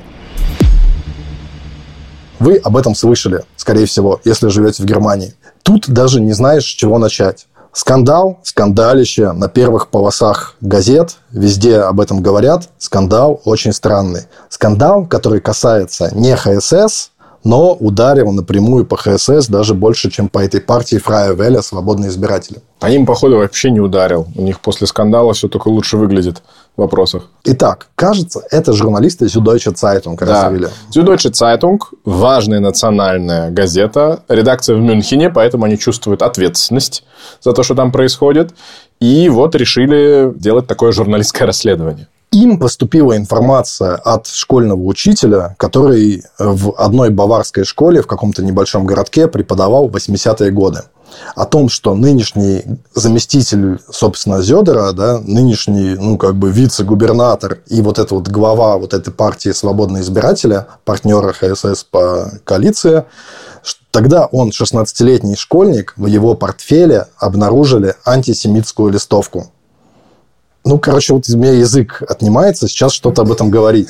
Почему? Во-первых, э, в 90-е годы, когда я ходил в одно учебное заведение в Петербурге, у нас ученики приходили в полном скитхедовском облачении на уроке, и это никого не смущало. То есть, как бы, ну, там в этих ботинках тяжелых, да, там в штанах с подтяжками они были бриты, и чуть ли не там с, с э, флагом со свастикой. То есть, уже как бы это, ну, это я не в Германии, да, жил, там, короче, понятно, там региональные отличия, но я как бы помню себя в 16 лет, и я хоть как бы скинхедом, слава богу, и не был, они были мне не очень приятны, но тем не менее в моем портфеле там можно было много, знаешь, что найти, ну не то что антисемитские листовки, но как бы вполне, ну типа 16 лет, алло, да. С другой стороны, не было прямо доказано, то есть что такое нашли в портфеле. Во-первых, нет абсолютно никакой дискуссии, что меня смущает просто в этом скандале. Это... Как так получилось, что полезли в портфель? Как так получилось, что полезли в портфель? Вернее, я понимаю, как так получилось. Да, мой приятель один недавно рассказывал, он приехал в конце 90-х в Германии, и там в школе, еще в немецкой школе, еще били указкой по пальцам. Ну вот, понимаешь? И э, это Бавария. Да, и вот это вот, там, ну-ка, там, Хуберт, портфель на, на стол вытаскивай, что там у тебя – это как бы вполне э, можно услышать. Но с другой стороны, ну, блин, ты почти взрослый человек. Ты сам, как бы, ну, если у тебя там нет подозрения, что ты какие-то наркотики таскаешь или оружие, какого как бы черта, да? Ну, мне так кажется. Во-вторых, совершенно понятно, что сейчас, и это было с самого начала понятно, что сейчас не докажешь, что автор этой листовки антисемитской действительно жутко поганый. Он – она напечатана была на печатной машинке. Как ты сейчас это докажешь? Да никак. И, соответственно, ну, как бы я не хочу сказать, мало ли, что у тебя в портфеле лежит. Скорее всего, честно говоря, это он и написал, да. Но стопроцентных доказательств нет, а значит, есть как бы презумпция какая-то невиновности должна быть, да. И это понятно с самого начала. Поэтому, когда Süddeutsche Zeitung, а я слушал их как бы заявление на эту тему, говорят, что пипец, супер скандал, мы собрали какую-то там комиссию, штаб, да, и несколько недель занимались, там какие-то самые заслуженные журналисты, занимались расследованием вот этой вот, я не могу сказать как бы пацанской выходки, потому что это не выходка, это просто какая-то штука, контекста, которую мы не понимаем. Мы понимаем, что, скорее всего, ну, и как бы ему было, как бы, не знаю, прикольно иметь в своем рюкзаке по какой-то причине или эту штуку написать, э, как бы с него станется, да, как мы его знаем. Но прямых как бы 100% доказательств, типа вот что это он сделал, как бы у нас нет, и их не может быть в природе. Да, они, вот эти вот э, типа расследователи, они не зря едят свой хлеб, они действительно выяснили, что какая-то там работа школьная нашего Хуберта и эта листовка были напечатаны на одной печатной машинке. Но дело-то в том, что его брат, как бы старший брат, взял вину на себя и сказал, мой там братишка ни при чем, э, ну, как бы ему уже сколько там, ну, короче, не политик, да, ему там не публичный. не публичный человек, он мог это сделать, сказать, я написал, у него там она оказалась, чуть ли не я подложил, неважно. Короче, оснований клеймить нашего Хуберта фашистом или антисемитом, честно говоря, нет. Или, по крайней мере, ну, на самом деле нет. Ну, потому что это как бы можно там что-то подозревать или начать к нему хуже относиться. Но, во-первых, 16 лет, а во-вторых, как бы это все-таки немножко смешно, когда столь уважаемое издание, ну, прям как бы Süddeutsche Zeitung, оно реально серьезное классное издание. Там mm-hmm. классные журналисты. Когда они какой-то штаб собирают и кричат на весь мир, что пипец, ужасно, скандал, там, уходи в отставку и так далее – ну, это кажется, тут я говорил уже из пушек по воробьям, ну, у меня какой-то привкус от этого всего немножко не тот. Ну, во-первых, Süddeutsche Zeitung не просто важная классная газета, это флагман такой либерально-зеленой журналистики. Это частная, успешная э, медиа, но они совершенно не стесняются того, что они представляют образованные слои населения. Они, по сути, это Мюнхен в его космополитичной форме.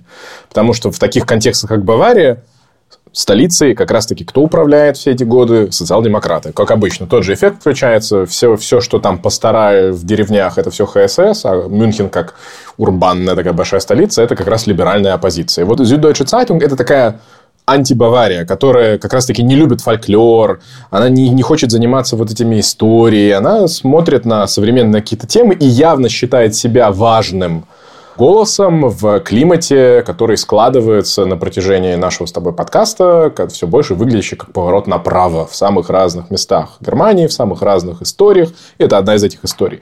То есть, я не могу как-то сбросить себе ощущение политической ангажированности, учитывая, что выборы скоро. А это как бы странно. Окей, это первое. Второе, они прекрасно отдают себе отчет, что антисемитизм и вот именно такой антисемитизм... Ну, сори, история с историей прошло 36 лет. Это же не вчерашняя история. То есть, они как-то считают, что у этой темы все еще такой моральный заряд, что этого достаточно для того, чтобы быть, во-первых, историей, которая имеет в себе общественный интерес, во-вторых, э, они же хотят открыть глаза избирателям на что-то. Да? И в этом смысле они, по-моему, ошибаются. Они, по-моему, немного недооценивают то, что вне либерально образованных кругов дискус ушел дальше.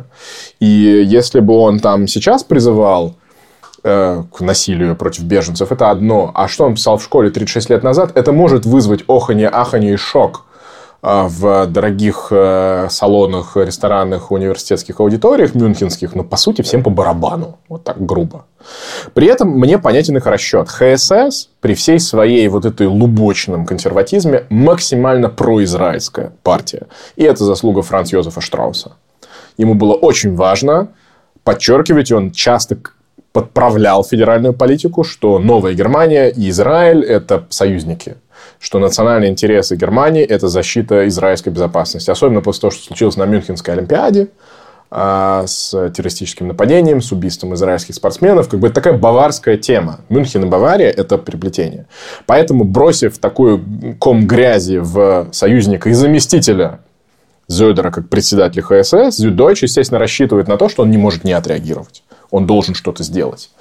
И э, в этом смысле я чувствую, что здесь начинают меняться роли. Потому что Фрая Веллер, независимые избиратели, свободные избиратели, начинают ловить вот этот оппозиционный вайб, который ХСС уже не удовлетворяет. То есть, вот то, о чем мы говорили, что ХСС – это такая вечная оппозиция во власти. Они и власти в руках держат, и всегда против Бона, а потом Берлина. А теперь возникают настроения, которые гораздо больше удовлетворяют вот такой непрофессиональный политик, кажется, без всех этих связей ХССных.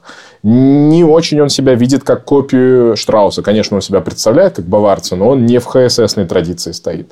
Свою популярность последних лет и свою репутацию на федеральном уровне он приобрел, потому что он антиваксер, по сути. То есть, во время эпидемии он прям братался с теми людьми, которые были против масок, против прививок. И это, по сути, вице-губернатор, как ты говоришь, вице-министр-президент. Но это ну, это сенсация. И это некие диссидентские настроения начинают э, собирать себе. Ну, не совсем даже сенсация, тебя перебью, потому что сейчас антиваксеры в этом смысле на коне, да, потому что сейчас они-то как бы не забыли эти обиды, там, мы с тобой же забыли, там, как маски носили, все это там, до свидания, да, как бы, как большинство немцев. А они не забыли. Нет, я и в том они... смысле, что да, представитель власти, даже региональный, делает себе карьеру и популярность на оппозиции вот по такому важному вопросу официальной власти. Это как бы некая сенсация. Okay, Потому да. что баварская оппозиция, она в основном риторическая, символическая. Это новое. Ну вот, этот скандал. Ну и что, этот скандал привел к тому, что опросы ХСС ухудшились, опросы свободных избирателей улучшились. Вот, пожалуйста. Еще раз. Германия, 2023 год. Появляется информация, что в школьном портфеле известного политика 30 лет назад обнаружили антисемитскую, э, антисемитскую листовку. Проходит две недели, смотрим на рейтинги партии, которую он возглавляет. Думаем, ну пипец, ноль. Они растут, они достигают рекордных значений. На 6%, кажется, выросли, да? Ну, по сравнению с 11 вроде. Короче говоря, резкий рост. Я смотрел вот на нашем общественно-правовом как бы баварском канале передачу, в которой они объявили об этой тенденции, скажем так. Они не объявили об этой тенденции, они ее показали. Да, то есть они вот так, как я это сформулировал, они, потому что у них как бы язык не повернулся сказать. Да. Они сказали, вот там как бы Зедора там ухудшается, ну, как бы вот по нему скандал ударил, там та-та-та, та-та-та, ну, свободные избиратели, они подросли. Ну, короче говоря, они на этом, это как бы главная сенсация, с этого надо было начинать. Но они уже общественно-правовые, если честно, но если они не прямо объявили нашего Айвангера фашистом, да, то как бы намекали на это во всю катушку несколько недель подряд. И Теперь сказать, что партия фашиста, как бы, Айвангера на 5-6% возросла, они как бы, ну, Поздно. типа язык не повернули. Опоздали. Он да, словил в момент. Да, более того, вот это Шпигель, да, даже Шпигель, ну, ты думаешь, ну, а Шпигель, как бы, умные мужики, да, они напишут, алло, может быть, мы были неправы, потому что мы объединили против себя не каких-то там, там фашистов, ну, как, или там настоящих фанатов Гитлера, которые, может быть, какая-то часть действительно теперь думает, ай, Вангер, молодец, мы с тобой. А тех людей, во-первых, которые думают, алло, что было в 16 лет, что туда как бы заглядывать, какая разница? И тех людей, которые говорят, алло, это вообще-то не доказано было, да, еще есть какая-то возможность, что чувак не виноват, чего вы как бы на него набросились, где альтернативная точка зрения и так далее. А это уже, ну, как бы довольно большая, существенная часть да. избирателей. Да, Süddeutsche, не Шпигель. Но Шпигель потом... тоже. Вот Шпигель, Шпигель тоже? Шпигель жалуется, что Айвангер подрывает доверие к медиа. Потому что Айвангер, как бы на него все накинулись, и он говорит, алло, это компания, вы что, озверели? Да. И вы, конечно, выставляете себя жертвой, да? Он теперь и, типа герой. Да, а Шпигель говорит, ах, Айвангер играет нечестно, да? И теперь вот, не знаю, там несколько дней назад была праздник в какой-то баварской деревне, там эти пивные шатры, там вот это вот выступление под звон бокалов, да, и выступает Зёдер, все от него убегают, убегают, никому не интересно, выступает в каком-то там маленьком шатре Айвангер, там очередь не зайти, все говорят там, Хуберт, мы с тобой, обнимают его, он национальный герой. Да, ну, национальный, не национальный, но герой. Он явно словил войну, волну реального настоящего протеста. То есть, по сути, то, о чем мы с тобой говорили, что ХСС выросла и стала мощной силой на управлении протестом, и с прошествием лет они потеряли его трушность. А здесь получилась ситуация, в которой Айвангер как собрал коалицию людей, которым реально не нравится то, что происходит. И там разные люди. Самые нелицеприятные, реальные антисемиты, и те, кто считают, что где презумпция невиновности, вообще скоро выборы, и что вы лезете. И здесь начинает играть вот та мелодия, которая, может, когда-то ХСС и могла играть на политических инструментах, но, видимо, разучилась, потому что у нас же в лидерах теперь ХСС, конечно, еще лидирует, хотя теряет баллы. А потом у нас свободные избиратели, потом АФД, АДГ. То есть у нас на всех тех там тоже был шатер, там тоже была Алис Вайдл, к ней тоже все сходили. Причем Айвангер же не просто красовался, он добавил еще жару, он же там начал говорить про то, что а, эти беженцы, дайте мне что сирийцы, что украинцы, не, я его за пять минут понял, научу. Да. Он понял, что он можно. понял, где его избиратели. Да, он да, понял, что можно. Он понял, что можно правее, да, да чем раньше. что можно правее, что вот то, о чем я говорил, а именно это дефиниция ХСС, правее нас, демократов, нет что-то не сработало. Либо вы ошиблись, либо поменялся вот этот моральный ландшафт того, что можно, что нельзя. Либо вы все-таки не так профессионально ловите недовольство, как вы думали. Но, в общем, Бавария показывает нам, что правее, что много чего. Кто там демократку нет, это отдельная история. Плюс свободные избиратели начали расти не только в Баварии, а в Саксонии, которые нам в следующем году грозят выборы, которые будут гораздо более драматичные и страшные, они тоже впервые, возможно, начинают проходить порог из нуля. Я вообще ни одной фамилии не знаю в Саксонии. То есть, это вот феномен протеста, феномен того, что опять вы с вашей политкорректностью, да еще и с большими журналистскими зарплатами. Дима, тут ты должен сказать про то, что они зарабатывают 23 тысячи в год. Точнее, в месяц, извините. Ну, ну не те журналисты, которые писали, да. А это не важно. Это же системная пресса. То есть, включается нарратив того, что есть некая большая, либеральная, лево-зеленая, волк э, элита, и она нам диктует о том, что можно, что нельзя. На эту волну вскочил Айвангер. Ну, честно говоря, я, когда слышал вот эти заявления Süddeutsche Zeitung, вот делал такое же лицо, как, как не такой же жест, как ты, когда я анекдот рассказывал, да, я схватился за лицо свое, потому что, типа, алло, и они почти обиженным тоном такие, ну вот, мы же там расследование, мы же там, не знаю, послали на машине времени туда 30 лет назад, там группу журналистов, которые посмотрели, ну, типа такого, да, плана, понимаешь, какое расследование, столько лет прошло, уже в чем тут дело. Айвангер вполне себе неприятный, как бы, чувак, да, наверное, он действительно был в 16 лет, там, если не антисемитом, то, по крайней мере, ну, мы понимаем, что в 16 лет тянет как бы показать всем фак, да, а как бы в Германии нет как бы большего фака, чем ты там антисемитскую листовку э, пишешь. Я не знаю, у меня просто... Я помню, в каком-то там в начальной школе у нас девочка, одноклассница моя, весь лист изрисовала свастиками. Не потому, что она как бы фашистка была маленькая, да, а потому, что это типа знак протеста и просто самое страшное, что можно нарисовать. Ну да, что запрещено, то всегда притягательно. Кстати, мы же не объяснили, в чем тут удар по ХСС. Зёдер, естественно, э, сразу начал думать, что делать. Вот его вице, его главный партнер, возможно, антисемит, возможно, главная газета его Баварии это доказала.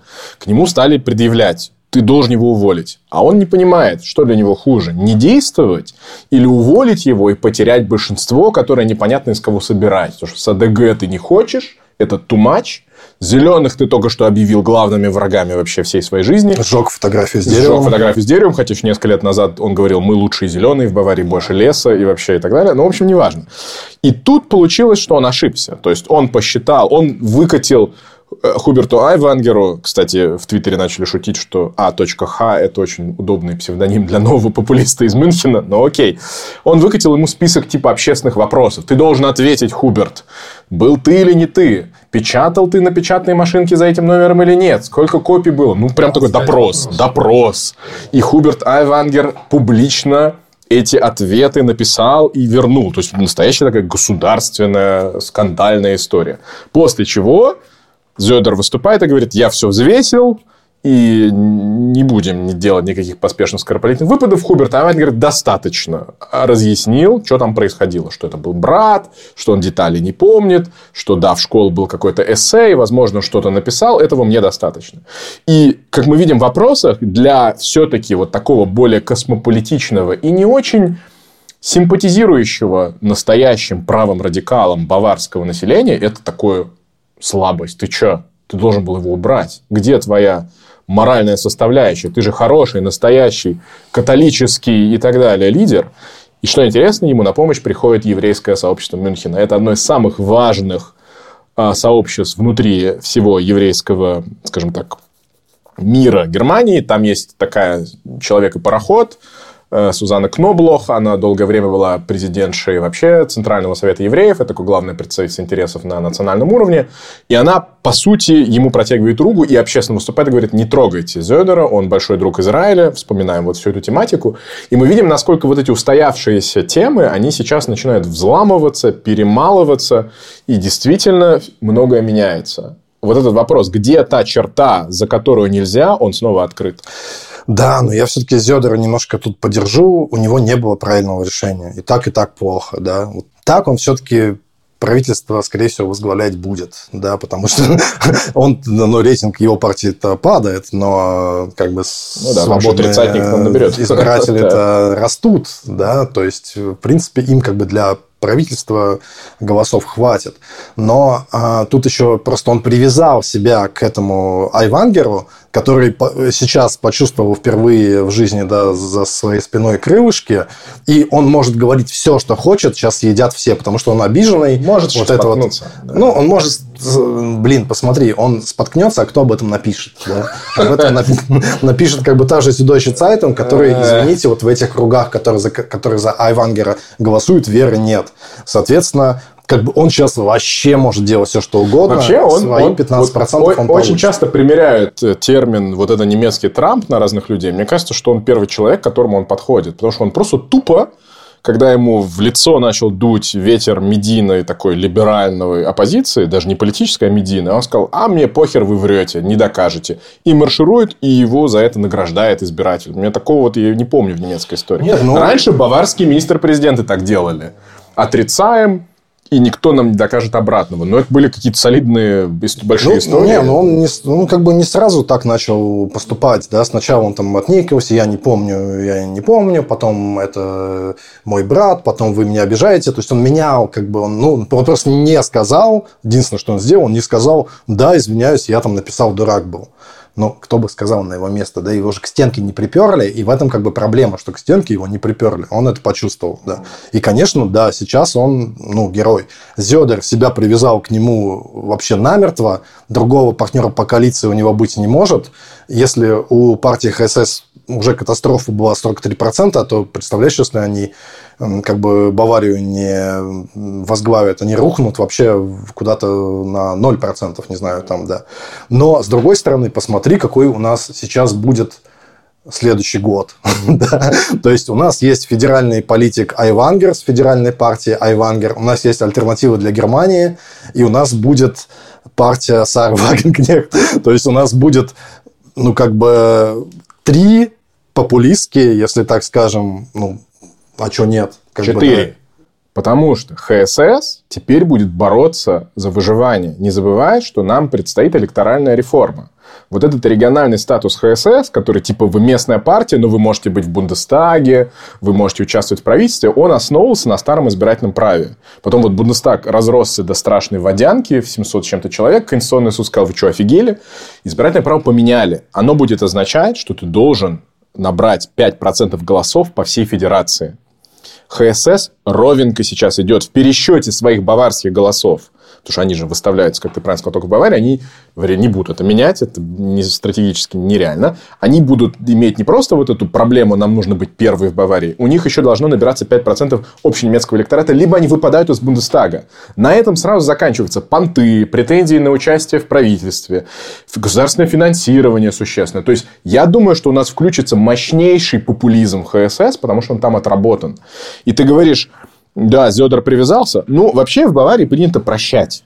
Это вот тоже неприятное влияние католицизма на политику, что раз грех можно замолить, то в политике все прощается. Поэтому Штраус мог себе позволить все, но в итоге другими хорошими делами он как-то себе это замалил. ХСС еще недавно попалась на том, что там десятки депутатов и министров на работу брали своих членов семьи. И ничего, один ушел в отставку, потому что он совсем обнаглел, и там были дикое количество людей. Все остальные... А масочные скандалы, о которых Масочный скандал, там, извините, в СИЗО сидит э, дочка одного из грандов ХСС, да, то есть ее тоже простят. То есть культура баварской политики, я так дипломатически намекаю, что она похожа на итальянскую, э, она очень работает на сращивании бизнеса церкви, общественных связей, репутационного института и политики. И поэтому там сейчас включится дичайший популизм, потому что у ХСС тикают часы. В 2025 году впервые пройдут выборы по новому избирательному праву. Раньше-то как было? Если ты не набирал 5%, ну вот типа левых, партия левых не набирает 5%, но у тебя есть харизматичные политики, и ты берешь три прямых мандата в одномандатных округах, вот 50 плюс 1, выигрываешь, и тогда тебе говорят, окей, ты вроде не по всей стране популярен, но в некоторых частях ты настолько важен, что мы тебя пускаем в Бундестаг. Вот это исключение отпадает. И поэтому будет реальный шоу-даун не на жизнь, а на смерть. Ух, да, ну то есть вот на, эту, на этих избирателей, на которые раньше окучивала одна альтернатива для Германии, да, все их поняли, какой там вообще электоральный потенциал и какие они как бы прикольные, да, потому что они скандалы только их подстегивают голосовать, как мы сейчас видим, да, что-нибудь скажешь там такое... Эдакое, за которое раньше бы твоя политическая карьера закончилась, да, сейчас, наоборот, у тебя там, как постельон пошутил, теперь и э, Зёдер хочет, чтобы у него в портфеле нашли тоже листовку с антисеми... антисемитскую, чтобы хоть... Ну, конечно, потому что начинается конкуренция. Он, Зёдер, в сторону Берлина говорит, и нам, они там в Берлине пьют свой латте макиату. Или там тыквенный лата, как принято на русском говорить. А Айвангер выступает, говорит, у них в Берлине жопа открыта. Диамден аш офен, да, и баварский диалект плохо имитирую, не буду. Да, там, ну, да. Орш, офен. То есть, это совсем другой политический язык он эскалирует. Понятно, что месседж тот же, но круче же, когда твой кандидат говорит, у них в Берлине жопа открыта. Да, и эта борьба уже началась, да. Знаменитое интервью на этой неделе Элис Вайдель, когда она ее спрашивают, что ты там не пошла, как кисточка наш любимый, э, э, чупала или хупала. Хрупала, хрупала. Тина Хрупала, который пошел 9 мая в российское посольство на прием, она не пошла. И говорит, что ты там, Вайдель, не пошла? Она такая, я не праздную поражение своей страны Это в войне. Пиздец вообще. И все такие, вау, да. То есть, эта борьба началась уже сейчас, по сути, да, борьба за этого избирателя, который сейчас потенциально самый интересный избиратель для всех. А ХДС разве его не хочет заполучить обратно? Тоже ну хочет. да, ХДС то Мерц тоже. Когда Мерц выступает в Баварии, в, вот в этом таком пивном шатре и в месте под названием Гиламос, это даже не место, просто какая-то поляна, где пьют регулярно, извините, конечно. И громко кричит, тоже имитируя вот весь этот пивной стиль политики. Настоящая Германия – это не Кройцберг берлинский. Это здесь, да, и все такие, да, и все чокаются пивом, все радуются. Это, конечно, популизм. Но такой был всегда. Вопрос всегда, зачем он нужен? Он нужен, чтобы удовлетворить местные хотелки, или это выносится прям вперед компании? У меня такое ощущение, что они тоже начинают выносить вперед компании. А в ХСС же раньше была смесь. Там был такой махровый популизм, и было много смешных историй. Например, у них есть космическая программа. Вы сейчас икнете. Есть космическая программа под названием «Бавария One» со своими планами космодрома, космических кораблей, спутников и так далее. Ну, как бы бред, но Зёдер, выступая перед логотипом цифровым, что у нас «Бавария One», выглядит как такой о, круто, прикольно. И смесь развлечения, патриотизма, гордости забирала туда всегда какой-то процент. Он там, зайдите ему в Инстаграм, он там разговаривает с персонажами из марвеловских комиксов, он устраивает какие-то смешные штуки. То есть, он, в принципе, понимает, что он борется за, по сути, аполитичного избирателя, который просто хочет клево. Но вот в борьбу за клево включились гораздо более серьезные акулы. Нормально мы прошлись, мне кажется, содрали этот плакат с нарисованным камином и вообще обнаружили там какие-то вещи и ужасные, и интересные, и все оказалось не так. Ну, теперь, по крайней мере, понятно, почему вот эти выборы важны, почему они как бы интересны, почему от них очень много зависит. И, честно говоря, кажется, что трон под ХСС тоже шатается, и если не в этот раз, то в следующий вполне может быть, что и не устоит, да, слишком может. Но как бы мы, как бы, вот решение для, ну, я как бы вот бесплатно предлагаю решение как бы Баварии. Друзья, признайте, что вы часть Германии, пустите там женщин как бы к рулю, да, ну, елки-палки, ну, невозможно этих как бы старперов уже как бы выносить, да. Что вы цепляетесь за то, что как бы тогда-то уже не очень работало, да, так, но просто служило идеологической витриной, да, и вы как бы все будет нормально у вас, как бы вас такими примут, да, окей, понятно, что региональное своеобразие, да, понятно, что, ну, вот это тоже сейчас Спигель хорошо написал, что Бавария он просто лидирует во всех рейтингах, да, они там сам, у них там больше всего зарабатывают, они там лучше всего учатся, да, там школьники, у них там меньше всего безработицы, там безработных нет почти там 3%, что смешно, все работают, много получают, да, э, самая там дорогая жилплощадь, да, там не, не купишь нифига в Мюнхене, ну вот так, и не купишь, не снимешь даже, ну вот и так далее. И, конечно, если ты везде первый, и ты 60 лет всем говорил, что мы number one, или там Бавария one, да, то, конечно, тебе сложно опуститься на какое-то чуть-чуть, даже любое маленькое снижение для тебя сильно ударяет. Но это можно пережить, хочется сказать, им, да, и вот это вот играть в эти игры уже не очень получается, как бы, да, ну вот, это заметно, и способность к реформированию у них, если честно, есть, потому что мы говорили, что альтернатива для Германии – это такая модульная партия, да, ну и ХСС же тоже, она как бы немножко такая, да, они то любят зеленых, то не любят зеленых, да, они то за а, атомные электростанции, то против а, атомных электростанций, они то за всеобщую воинскую повинность, то против. Короче, они неоднократно меняли уже свои там эти, в том числе и совершенно серьезные какие-то ориентиры.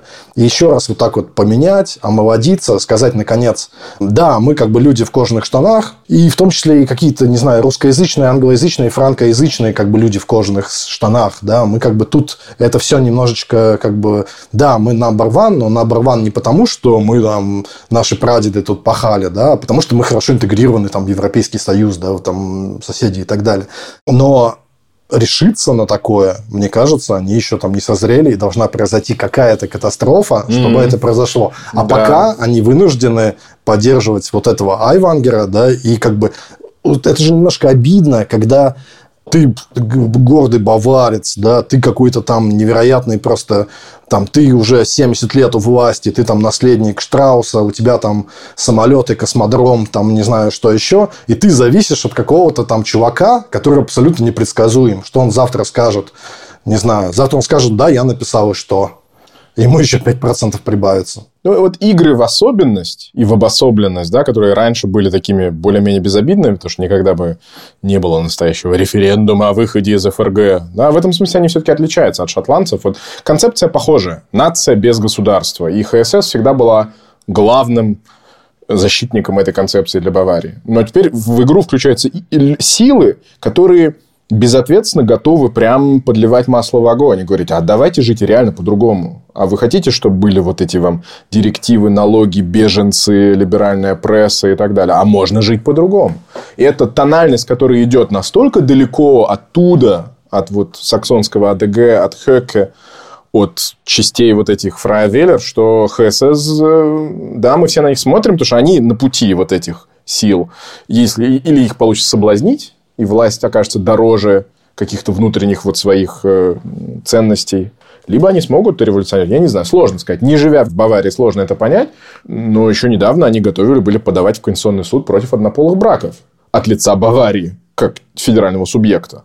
Вот ты сидишь на них со стороны смотришь, это вы типа опять очки набираете или вы прям серьезно? Ну, видимо, очки все-таки набирают, да, потому что вот это вот, как сказал э, наш э, Айвангер, да, он сказал там что-то «Ich fühle die Rückendeckung von normalen Leuten», да, или «von normalen Bürgern», да, то есть вот как бы от нормальных людей он чувствует поддержку, да, и эти нормальные люди, о которых он говорит, они как бы не верят уже в трушность ХСС, да, да а верят в трушность Айвангера, может быть, поверят в трушность партии Вагенкнехт и верят в трушность альтернативы для Германии. Ну вот пусть они все друг у друга заберут голоса, по 8% получат, и все. Я хочу такое желание, можно? Можно так. Ну, даже если они все по 8%, по 8% они все равно не получат, да, там ХСС еще как бы с его, но с другой стороны, они, может быть, скоро, потому что за ними наблюдать интересно, там движуха, да, что делают сейчас баварские зеленые и социал-демократы, они, ну, а, скажем... Ты, как ты задал вопрос про социал-демократов, я да. одной фразой, я действительно пока еще ментально не готов говорить об однопартийцах, но одна фраза есть, баварская социал-демократия – это социал-демократия ее королевского баварского величества. Так это у нас внутри у небаварских социал-демократов описывается. Вот они другие. Окей. Ну, я хотел тоже сказать мирно, что они жуют попкорн, если так доброжелательно к ним, как бы сказать, или курят бамбук. Повлиять, как бы, то есть у них э, рейтинг там застыл, сколько там, 10% у социал-демократов примерно. Они как бы просто наблюдают за тем, что будет. Я думаю, вот концепция общенародной партии, в которой все за, и поэтому ты можешь набирать 50 с чем-то процентов и править. Это как бы все-таки пережиток, мне кажется. Ну, потому что ты можешь это делать, когда у тебя постоянно растет экономика, и ты всех интегрируешь, и вот эта успешная интеграция, и все довольны. И после этого все надевают кожаные штаны. Поэтому тут вопрос, курица, яйцо. ХСС сделала Баварию успешной, или успех Баварии сделал ХСС такой успешный? Я что-то как-то больше склоняюсь ко второму. Вот скандал и эта ситуация, она окончательно похоронила надежды на этого баварского деда, как на канцлера Германии, да, потому что немножко эти надежды опять воспряли в, на последних выборах, да, когда он просто был сильнее Лашета, да? Ну, то есть, грубо говоря, у ХДС был выбор, кого выдвинуть, Маркуса Зедера или Лашета. И они решили, а у Зедера были лучше рейтинги. Да. Но Зедер как-то нормально себя вел, умно, не очень настаивал, да, как-то так. И этих амбиций не отвергал, но и как бы не лез вперед батьки там в пекло. Вот как так, осторожно. И казалось, что он себе немножко выторговал вот этим своей лояльностью, которая тоже была с фигой в кармане, выторговал, что на следующий раз он, может быть, сможет попытаться. И сейчас уже понятно, что нет, его время прошло. И вот это вот, когда там в 80-м году, да, Штраус попытался стать канцлером, не получилось. Потом Штойбер, уже не помню, в каком году, в 2004-2005, ну, вот на первых шлёдеровских выборах. И сейчас вот как бы это могла бы быть, ну, сейчас очень рано об этом говорить, прям супер спекуляция, но могла бы быть попытка вот этого Зедера, но для меня совершенно вот ясно, что никогда вот такой баварский как бы политик штраусовского типа не станет немецким канцлером, потому что они уже типа устарели. И если на фоне Лашета он как бы мог выглядеть и прикольно, но уже даже Айвангер выглядит как бы покруче, да, и у него больше свободного пространства, и эта история спета, и этот белый флаг с синими ромбами над э, нашим этим ведомством федерального канцлера не взовьется. Ты прав. И вообще этот комплекс э, второго места у Баварии будет оставаться. Они перед Пруссией проиграли, внутри ФРГ они проиграли. Теперь у них, видишь, несмотря на то, что они платят много денег, они не задают тон в Берлине. Ну, в общем, да, я тоже согласен, что Зёдер, наверное, все как кандидат. Я, правда, ожидаю, что он активизируется по российско-украинскому направлению, когда речь пойдет о каких-то совсем последних э, картах э, в колоде, потому что у Баварии есть традиция собственной дипломатии – это всегда раздражало и Бонн, и Берлин. Их, да, их да. лидеры очень любили самостоятельно ездить, что в Кремль, что в Пекин. Да, Штраус что... поехал в Пекин, открытку там послал да. кому там Шмидту. Геймут Шмидт даже потом отзывал, говорил, что происходит, федераль, как бы у нас федеральное правительство не в курсе того, что ты поехал и на своем самолете и так далее. Ну, в общем, Такого вряд ли будет, но я могу предсказать, что в этом популистском э, батле за голоса, может быть, вот эта тема еще всплывет.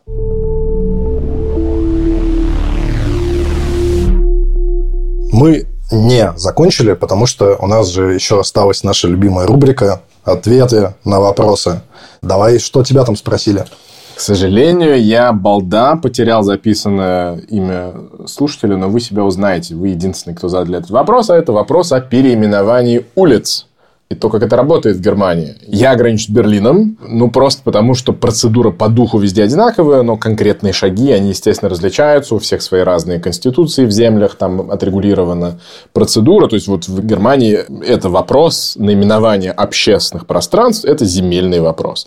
Соответственно, у земли Берлин есть так называемый Straßengesetz, закон об улицах, и в нем есть отдельный параграф о том, как происходит наименование или переименование улиц. Ну, вопрос, конечно, с подоплекой, потому что переименование улиц, оно же может происходить по совершенно скучным причинам. Ну, вот новую улицу построили, ее надо как назвать. Или, это, кстати, закон предусматривает, если возникают улицы с одинаковым названием, а в Берлине это часто бывает, потому что город был разделенный, и всякими банальными названиями, типа там Шульштрассе или Кирхштрассе, могут быть названы вот эти старые, маленькие, вы помните, центры бывших городов, которые в 1920 году объединились в один единый Берлин. Мы об этом в подкасте разговаривали. А потом еще Берлин поделили на два, и вопросом гармонизации названий улиц никто не занимался. И сейчас иногда даже на, на Гугле где-то что-то иногда гуглишь, надо проверять, в том районе или не в том, если такая улица совсем... Мне часто встречалось, да, Бывает, да, тебе тоже попадалось. Ну вот, это как понятно. Вопрос переименования с подоплекой, естественно, политический, потому что Германия не, не на другой планете, и здесь здесь тоже есть некая тенденция к переосмыслению роли тех личностей, которыми названы разные улицы. А, то есть, это, конечно, идет с запозданием на фоне там, а, Великобритании и США, где эти темы уже много лет идут, а в Германии мы сейчас прямо вот по-настоящему так начинаем. Ты же рядом с Меренштрассе живешь. Моренштрассе, да. Моренштрассе – это улица Морковки. и ты, и ты очень правильно это говоришь, потому что улица Морковки – это долгие годы было партизанским арт-проектом, потому что Мёрен, вы понимаете, это Осум Лаутом, то есть группа активистов, они ходили, находили вот эти столбики с улицы Мавров, Моренштрассе, добавляли две черные точечки, получалось Мёренштрассе, улица Морковки. И это происходило потому, что власти отказывались заниматься этим вопросом. Не было политического давления. А почему, собственно, проблема в чем? Улица Мавров Э, на немецком звучит э, как, извините, улица на букву «Н», да, это политкорректным не является. Ну и плюс это станция э, метро У-2, у2 э, это как раз узкоколейка. Вы можете легко запомнить, если вы по берлинскому метро ездите на узкоколейке, это кайзеровских времен линия. И название у нее соответствующее. Вот это была улица Мавров. Это достаточно центрально, это рядом с Штатмите. Следующая станция после Потсдамерплац. Но, э, учитывая переосмысление, в том числе немецкой доли в колониализме, э, в работорговле, она тоже была. Немцы не очень владели, но очень охотно продавали рабов и вывозили. Естественно, в какой-то момент активные части местного городского общества сказали, что происходит? У нас тут в центре города улица Мавров. У нас там 2000, это началось за год до пандемии, по-моему, если не ошибаюсь. 19-20 год это прям стало резко острый вопрос. Ну и вот вам конкретная процедура. Что это значит?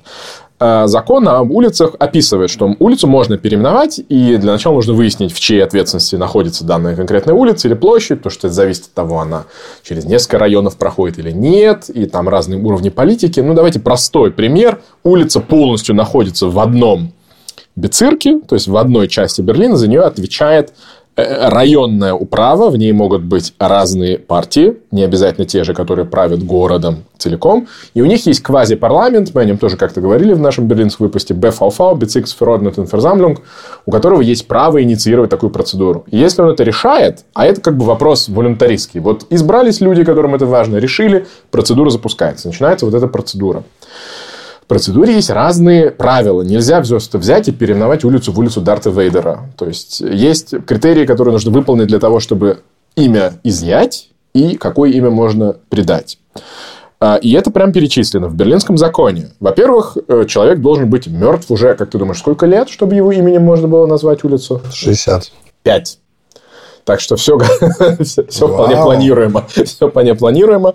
Но э, важно, чтобы это была персона, так называемая, цитирую, э, herausragende Persönlichkeit, то есть выдающаяся личность, и к ней был бы gesamtstädtisches Interesse, то есть интерес всего города. Ну, Подожди, как... улица Гельмута Коля скоро появится, значит. Если уже может, может быть, безусловно, да. Хотя вот насчет того, есть ли общий берлинский интерес, ну, это вопрос аргументации. Затем есть целая процедура заслушивания – супругов, детей, родителей, прямых братьев и сестер, бабушек и дедушек и внуков. Не, если... не против ли они? Да. Ого. И если кто-то из них говорит, что нет, тогда процедура заканчивается. Но если этот человек прям, ну, вот такого, не просто выдающийся, а сверхвыдающийся, тоже есть варианты, как обойти вето кого-то, кто скажет нет. Но, в принципе, у них есть право вето. Третьим правилом является, что раз вы решили давать новое имя, то вы должны дать имя женское. Это часть повестки прогрессивного правительства. Говорит, раз уж вы собираетесь переименовывать улицы, то мы в первую очередь рассматриваем кандидаток, потому что маловато Извини, Гельмут Колькер. Забыли. Маловато. Да? Ну и плюс там еще разные формальные другие правила. После этого начинается процедура того, как кто платит за какие дорожные щиты, что нужно менять, адреса, нужно уповестить пожарную охрану, полицию и так далее и тому подобное. Теперь самое важное, а какие имена, собственно, можно убирать. И там есть очень конкретные четыре пункта. Первый – это если название улицы связано с активными противниками демократии и сторонниками национал-социалистической идеологии. То есть, это 33-45 год, понятно, Третий Рейх. Второе, если это названо кем-то с 45 по 89 год и активный идейно-политический сторонник сталинизма, режима ГДР и других коммунистических человеконенавистнических режимов. Ну, тут как бы более широкий объем. После этого включается вот этот следующий пункт – колониализм. И он новый, его раньше не было. Это все то, о чем речь идет о работорговле, о российско-имперских идеологиях, о всяких других местах. Ну, вот эта улица Мавров – это конкретный пример. Причем э, сначала, когда вроде бы стало понятно, что есть настроение ее переименовать, переименовать его хотели в перпендикулярно идущую улицу Мавров, улице Глинки. Потому что там нахуй стоит дом на Глинка-штрассе, где он как бы жил в свое берлинское время, и в этот момент стало понятно, это еще было до прошлого года, до начала полномасштабного вторжения, а, стали выяснять, а кем мы его там будем, кто это будет, и начали вспоминать разные какие-то его произведения, и нашли антисемитскую тональность и сказали, что же мы собираемся из Мав, улицы Мавров переименовать в улицу Глинку, а он был знатным монархистом и антисемитскую листовку. Это странный аргумент, потому что, ну, давайте тогда все улицы Рихарда Вагнера для начала рассмотрим, но он сработал, и поэтому в результате улица названа улицам Антона Вильгельма Амо. Антон Вильгельм Амо, я его до этого не знал, но это первый известный философ Германии африканского происхождения в 18 веке. Ну, что-то не больно женщина. Где тут... А, не больно женщина, да. Но вот, видимо, они хотели в данном случае улицу а. Мавров поменять на позит... не, не просто стереть позор, но место, которое освободится, занять личностью, которая представляет вот чернокожее население Германии как-то позитивно. Поэтому, в принципе, нормально. Хотя были более интересные кандидаты. Например, был в БФУГ в начале 20 века был был первый чернокожий машинист, который метро как раз, мне кажется, логичнее было бы простому, не философу, не профессорскому дать, но окей, это вот эти процессы, которые идут вот в такой процедуре, они разные. А кто там район-то возглавляет? Район Митте на тот момент был красно-зеленый, но с большим количеством красных социал-демократов. Сейчас там больше зеленых, потому что Митте, а это самый центр, он сильно подвержен изменению демографии, потому что он дорогой, там не очень много мест, где есть приток населения. Понятно, что к МИТе относится и Вединг. И в Вединге, кстати, есть часть Вединга, которая называется Afrikanisches Viertel африканский райончик, и там вот прям очень большое количество всяких кайзеровских времен функционеров, активных участников в немецком колониализме, да, и в завоевании, и в выкупе африканских территорий, поэтому там много еще работы, но они сфокусировались на самом центре, и там, конечно, за счет того, что зеленых стало сильно больше, из-за приехавших новых специалистов, из-за джентрификации, из-за того, что старое население выезжает, эту тему они быстро так оперативно подняли и обрабатывают.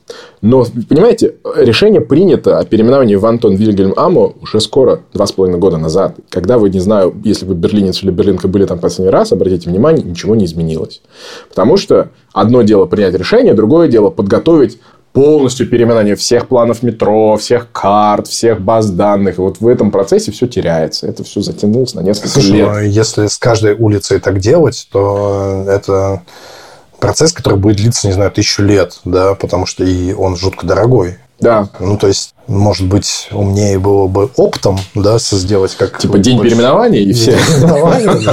Ну, ты знаешь, вообще, это такая интересная тема. Ну, вот меняется мода, меняются определенные взгляды. В данном случае, понятно, правильно, политически. Ну, вот, например, Испанская аллея. Ты, может быть, регулярно мимо или по ней ездишь. Она вообще названа в честь легиона Кондор фашистского легиона, который помогал создать диктатуру Франка. О ней разговора не идет. Ну, потому что она так идет мимо лесов, там особо никто не живет, зеленые там не во власти. И получается несправедливо, мне кажется, ну, как у человека стороннего, вот ощущение, что ну вот там, где это попало под э, луч прожектора, там развивается дикая политическая активность, а там где-то где-то вот далеко, или улица Трайшке в Штеглице, он вообще был до... Его переименовали сейчас, но она вплоть до чуть ли не позапрошлого года, это был такой философ э, немецкий, который писал статьи под названием «Евреи – это наша, наша главная проблема». Вот, вот до 2019 года его именем была названа улица в Штеглице. То есть, поскольку ты не в состоянии взять, сесть и целиком полностью проскринить и сказать, о, у нас тут много чего. Получается, работает это всегда только там, на что кто-то обращает внимание. Но это и нормально в такой демократии местной. А если этого не происходит, никого не интересует, то у нас остаются вот эта испанская аллея, который, извините, Легион Кондор – это Гуэрника, да, это вообще преступление человечества. Одна из главных улиц Берлина, никого не интересует. Последнее, что я еще хочу это сказать, иногда это такой активизм, может быть, вы видели или слышали, что в день вот годовщины нападения Российской Федерации на Украину было тоже переименование в Берлине, а именно расположен на востоке кафе «Москва». Это такое здание модернистской архитектуры, часть ансамбля на Карл Маркс аллее переименовали в кафе «Киев». Ну, по понятным соображениям. Но его не переименовали, а там поменяли название, закрыв слово «Москва» словом «Киев» на несколько дней в рамках ивента, да, вот, который собирал разную политику и культуру вокруг дня годовщины нападения. А сейчас это прошло, вернули снова надпись «Кафе Москва», потому что это памятник архитектуры. И сейчас идет настоящий процесс, это принадлежит частному инвестору, он очень хочет прям взять и переименовать целиком. И говорит, я не хочу на три дня в году, я хочу, чтобы эта штука называлась «Кафе Киев». А все вокруг, те, кто живут, и они в первую очередь, естественно, имеют возможность и право быть заслушанными, приглашаться в свой местный квазипарламент, они против. И говорят, ну как, мы тут жили всю жизнь. Кафе Москва – это вообще не про Москву, это про ГДР, это про то, что главное кафе Восточного Берлина называлось Москва. Это про нашу молодость. Это не является там апологетикой путинского режима. И в чем несправедливость, мне кажется, действительно, вот в такой супер вниманию к одной теме. У тебя 200 метров дальше Александр Плац извините, главная площадь Берлина. Александр Плац. Царя, да. она же не в честь какого-то, она названа в честь Александра Первого. Извините, если вы открыли тему колониализма, который пол Центральной Азии, тогда еще Средней Азии, кроваво завоевал. И вот эта выборочность, она, конечно, когда ты начинаешь думать об этом, она раздражает. Но, с другой стороны, другого пути работать с этим нет. И та идея взять это оптом, она очень симпатичная. Я с кем-то разговаривал на эту тему, он говорит, а вообще, представляешь, было бы классно, название на улице выдается на 10 лет а потом автоматически нужно его поменять. И этот человек, с которым мы говорим, он уже придумал систему, там просто все знаки уличные, это просто экраны с жидкими чернилами, без сильной организаторы. Каждые 10 лет идет общий референдум местных жителей. Хотите оставить? Не хотите. Хотите новое? Пусть будет новое. Постоянно можно все менять. А привязка в адресах в навигации все равно по GPS. Ну, классная идея, скажи. Интересная идея, но у меня тут одно только замечание. А, я тоже, как бы, живя в Германии давно, и в Западной Германии особенно, там в какой-то момент как раз вот был день переименований, да, когда, ну, условно, все какие-то гитлеровские названия улиц были переименованы, или там улицы получили название каких-то очень небольшой на тот момент – группы незапятнанных интеллектуалов, борцов э, да, сопротивления, ну, там, типа, не знаю, Гешвистер Шоль, да, вот участники Белой Розы, вообще без вопросов, как бы, герои, но ими как бы названо, не знаю, пол Германии. Да, это самое частое э, названное реальными людьми улицы, школы, площади, это сестры, брат, сестра Шоль. Да, да, и так далее. То есть, в какой-то момент вот реально была понятен запрос. Вот нам на завтра эта улица не может называться улица Гитлера. Да? Вот Теодор Хойс плац, она называлась в Берлине тоже тут недалеко, она называлась э, площадью Гитлера. На ней вечный огонь сейчас горит. Mm. Единственный, по-моему, в Берлине. Да. да. Ну, вот. И понятно было, что завтра как бы надо как-то это назвать по-другому. Улица Гитлера не может, да. И перед такими проблемами действительно много кто в том ну, в Западной Германии стоял. И стоял в том числе, наверное, в бывшей ГДР, когда они тоже убирали самые такие как бы коммунистические, слишком... Дзержинских убирали. Да, да. Карл Маркса оставили, Гагарина оставили. Ленина убрали. Ленина убрали. Да, Сталина убрали еще. Сталина убрали раньше, да. да. Короче говоря, и поэтому, если честно, то вот этот вот уличный нейминг в Западной Германии выглядит довольно однообразно. Это все улицы строителей. Это все Гешвистер Шольплац, это все там Фридрих Эберт, так, так, так далее. Ну, то есть, потому что в этой многострадальной, Кто кровавой еще? немецкой истории там буквально, не знаю, 15 человек, да. там, которые все знают и которые как бы вот можно назвать улицей. И хорошо, что сейчас это меняется, и каких-то неочевидных героев э, вытаскивают. Но, с другой стороны, мне от этого немного грустно, потому что убирая вот такие всякие мавровые улицы, да, одновременно и убирается вот это вот языковое, вот это вот странная, да, как бы абсурдность и иррациональность, в том числе городского нейминга, которую я, честно говоря, в Берлине и люблю, где может быть станция метро Онкель Томс, Хюте, да, хижина дяди Тома, наверное, тоже и переименуют. Не, да, не знаю, как там, ну, как бы просто действительно не знаю, как там сейчас дело обстоит с этим. Является ли оно дискриминирующим, понятия не имею. Я в детстве книжку читал, но я не знаю, как, как, как это, я просто ничего не помню. Там, да, помню, чтобы про прикольных каких-то чернокожих э, людей в Америке и как бы все, что я помню. Ну вот, но а, и в этом смысле Берлин оставался все-таки немножечко выбивался из общей массы своими вот странными, странным таким вот неймингом, да, и, и мы уже видели какая-то сложная процедура, да, и мы видим, что имена там тоже даются с как бы не такие очевидные, не Гешвистершоль, да, и понятно, что как бы хуже Берлин от этого не станет. Но вот этот вот такой вот как бы типичный западненемецкий улицестроитель, к сожалению, ну, явление ну, да. Берлин, да, теряет берлинскость. Ну, в общем, вот эта улица Моркови, про которую ты вспомнил, мне кажется, Мюрренштрассе была гораздо более креативным, классным, живым способом такой партизанской борьбы против чего-то нечестного политически, потому что оно не скрывало то, что есть. Я все-таки беспокоюсь о том, что, конечно, наверное, поставят где-то скучную табличку о том, как раньше называлась улица. Но вот эти текстики в разных стеклянных витринах и на разных домах, которые ты, если очень хочешь, можешь найти и прочитать, они как-то стираются. Есть какой-то эффект забвения. Ну, будет она теперь называться именем вот этого Антона Вильгельма Амо, что, конечно, классно, потому что вот я тоже не знал, что из Ганы в 18 веке был человек, приехавший, стал профессором философии, потом вернулся в Гану и был там вообще, ну, супер. Но при этом то, что эту улицу переименовали как часть нашей собственной внутренней эволюции, это, скорее всего, пропадет.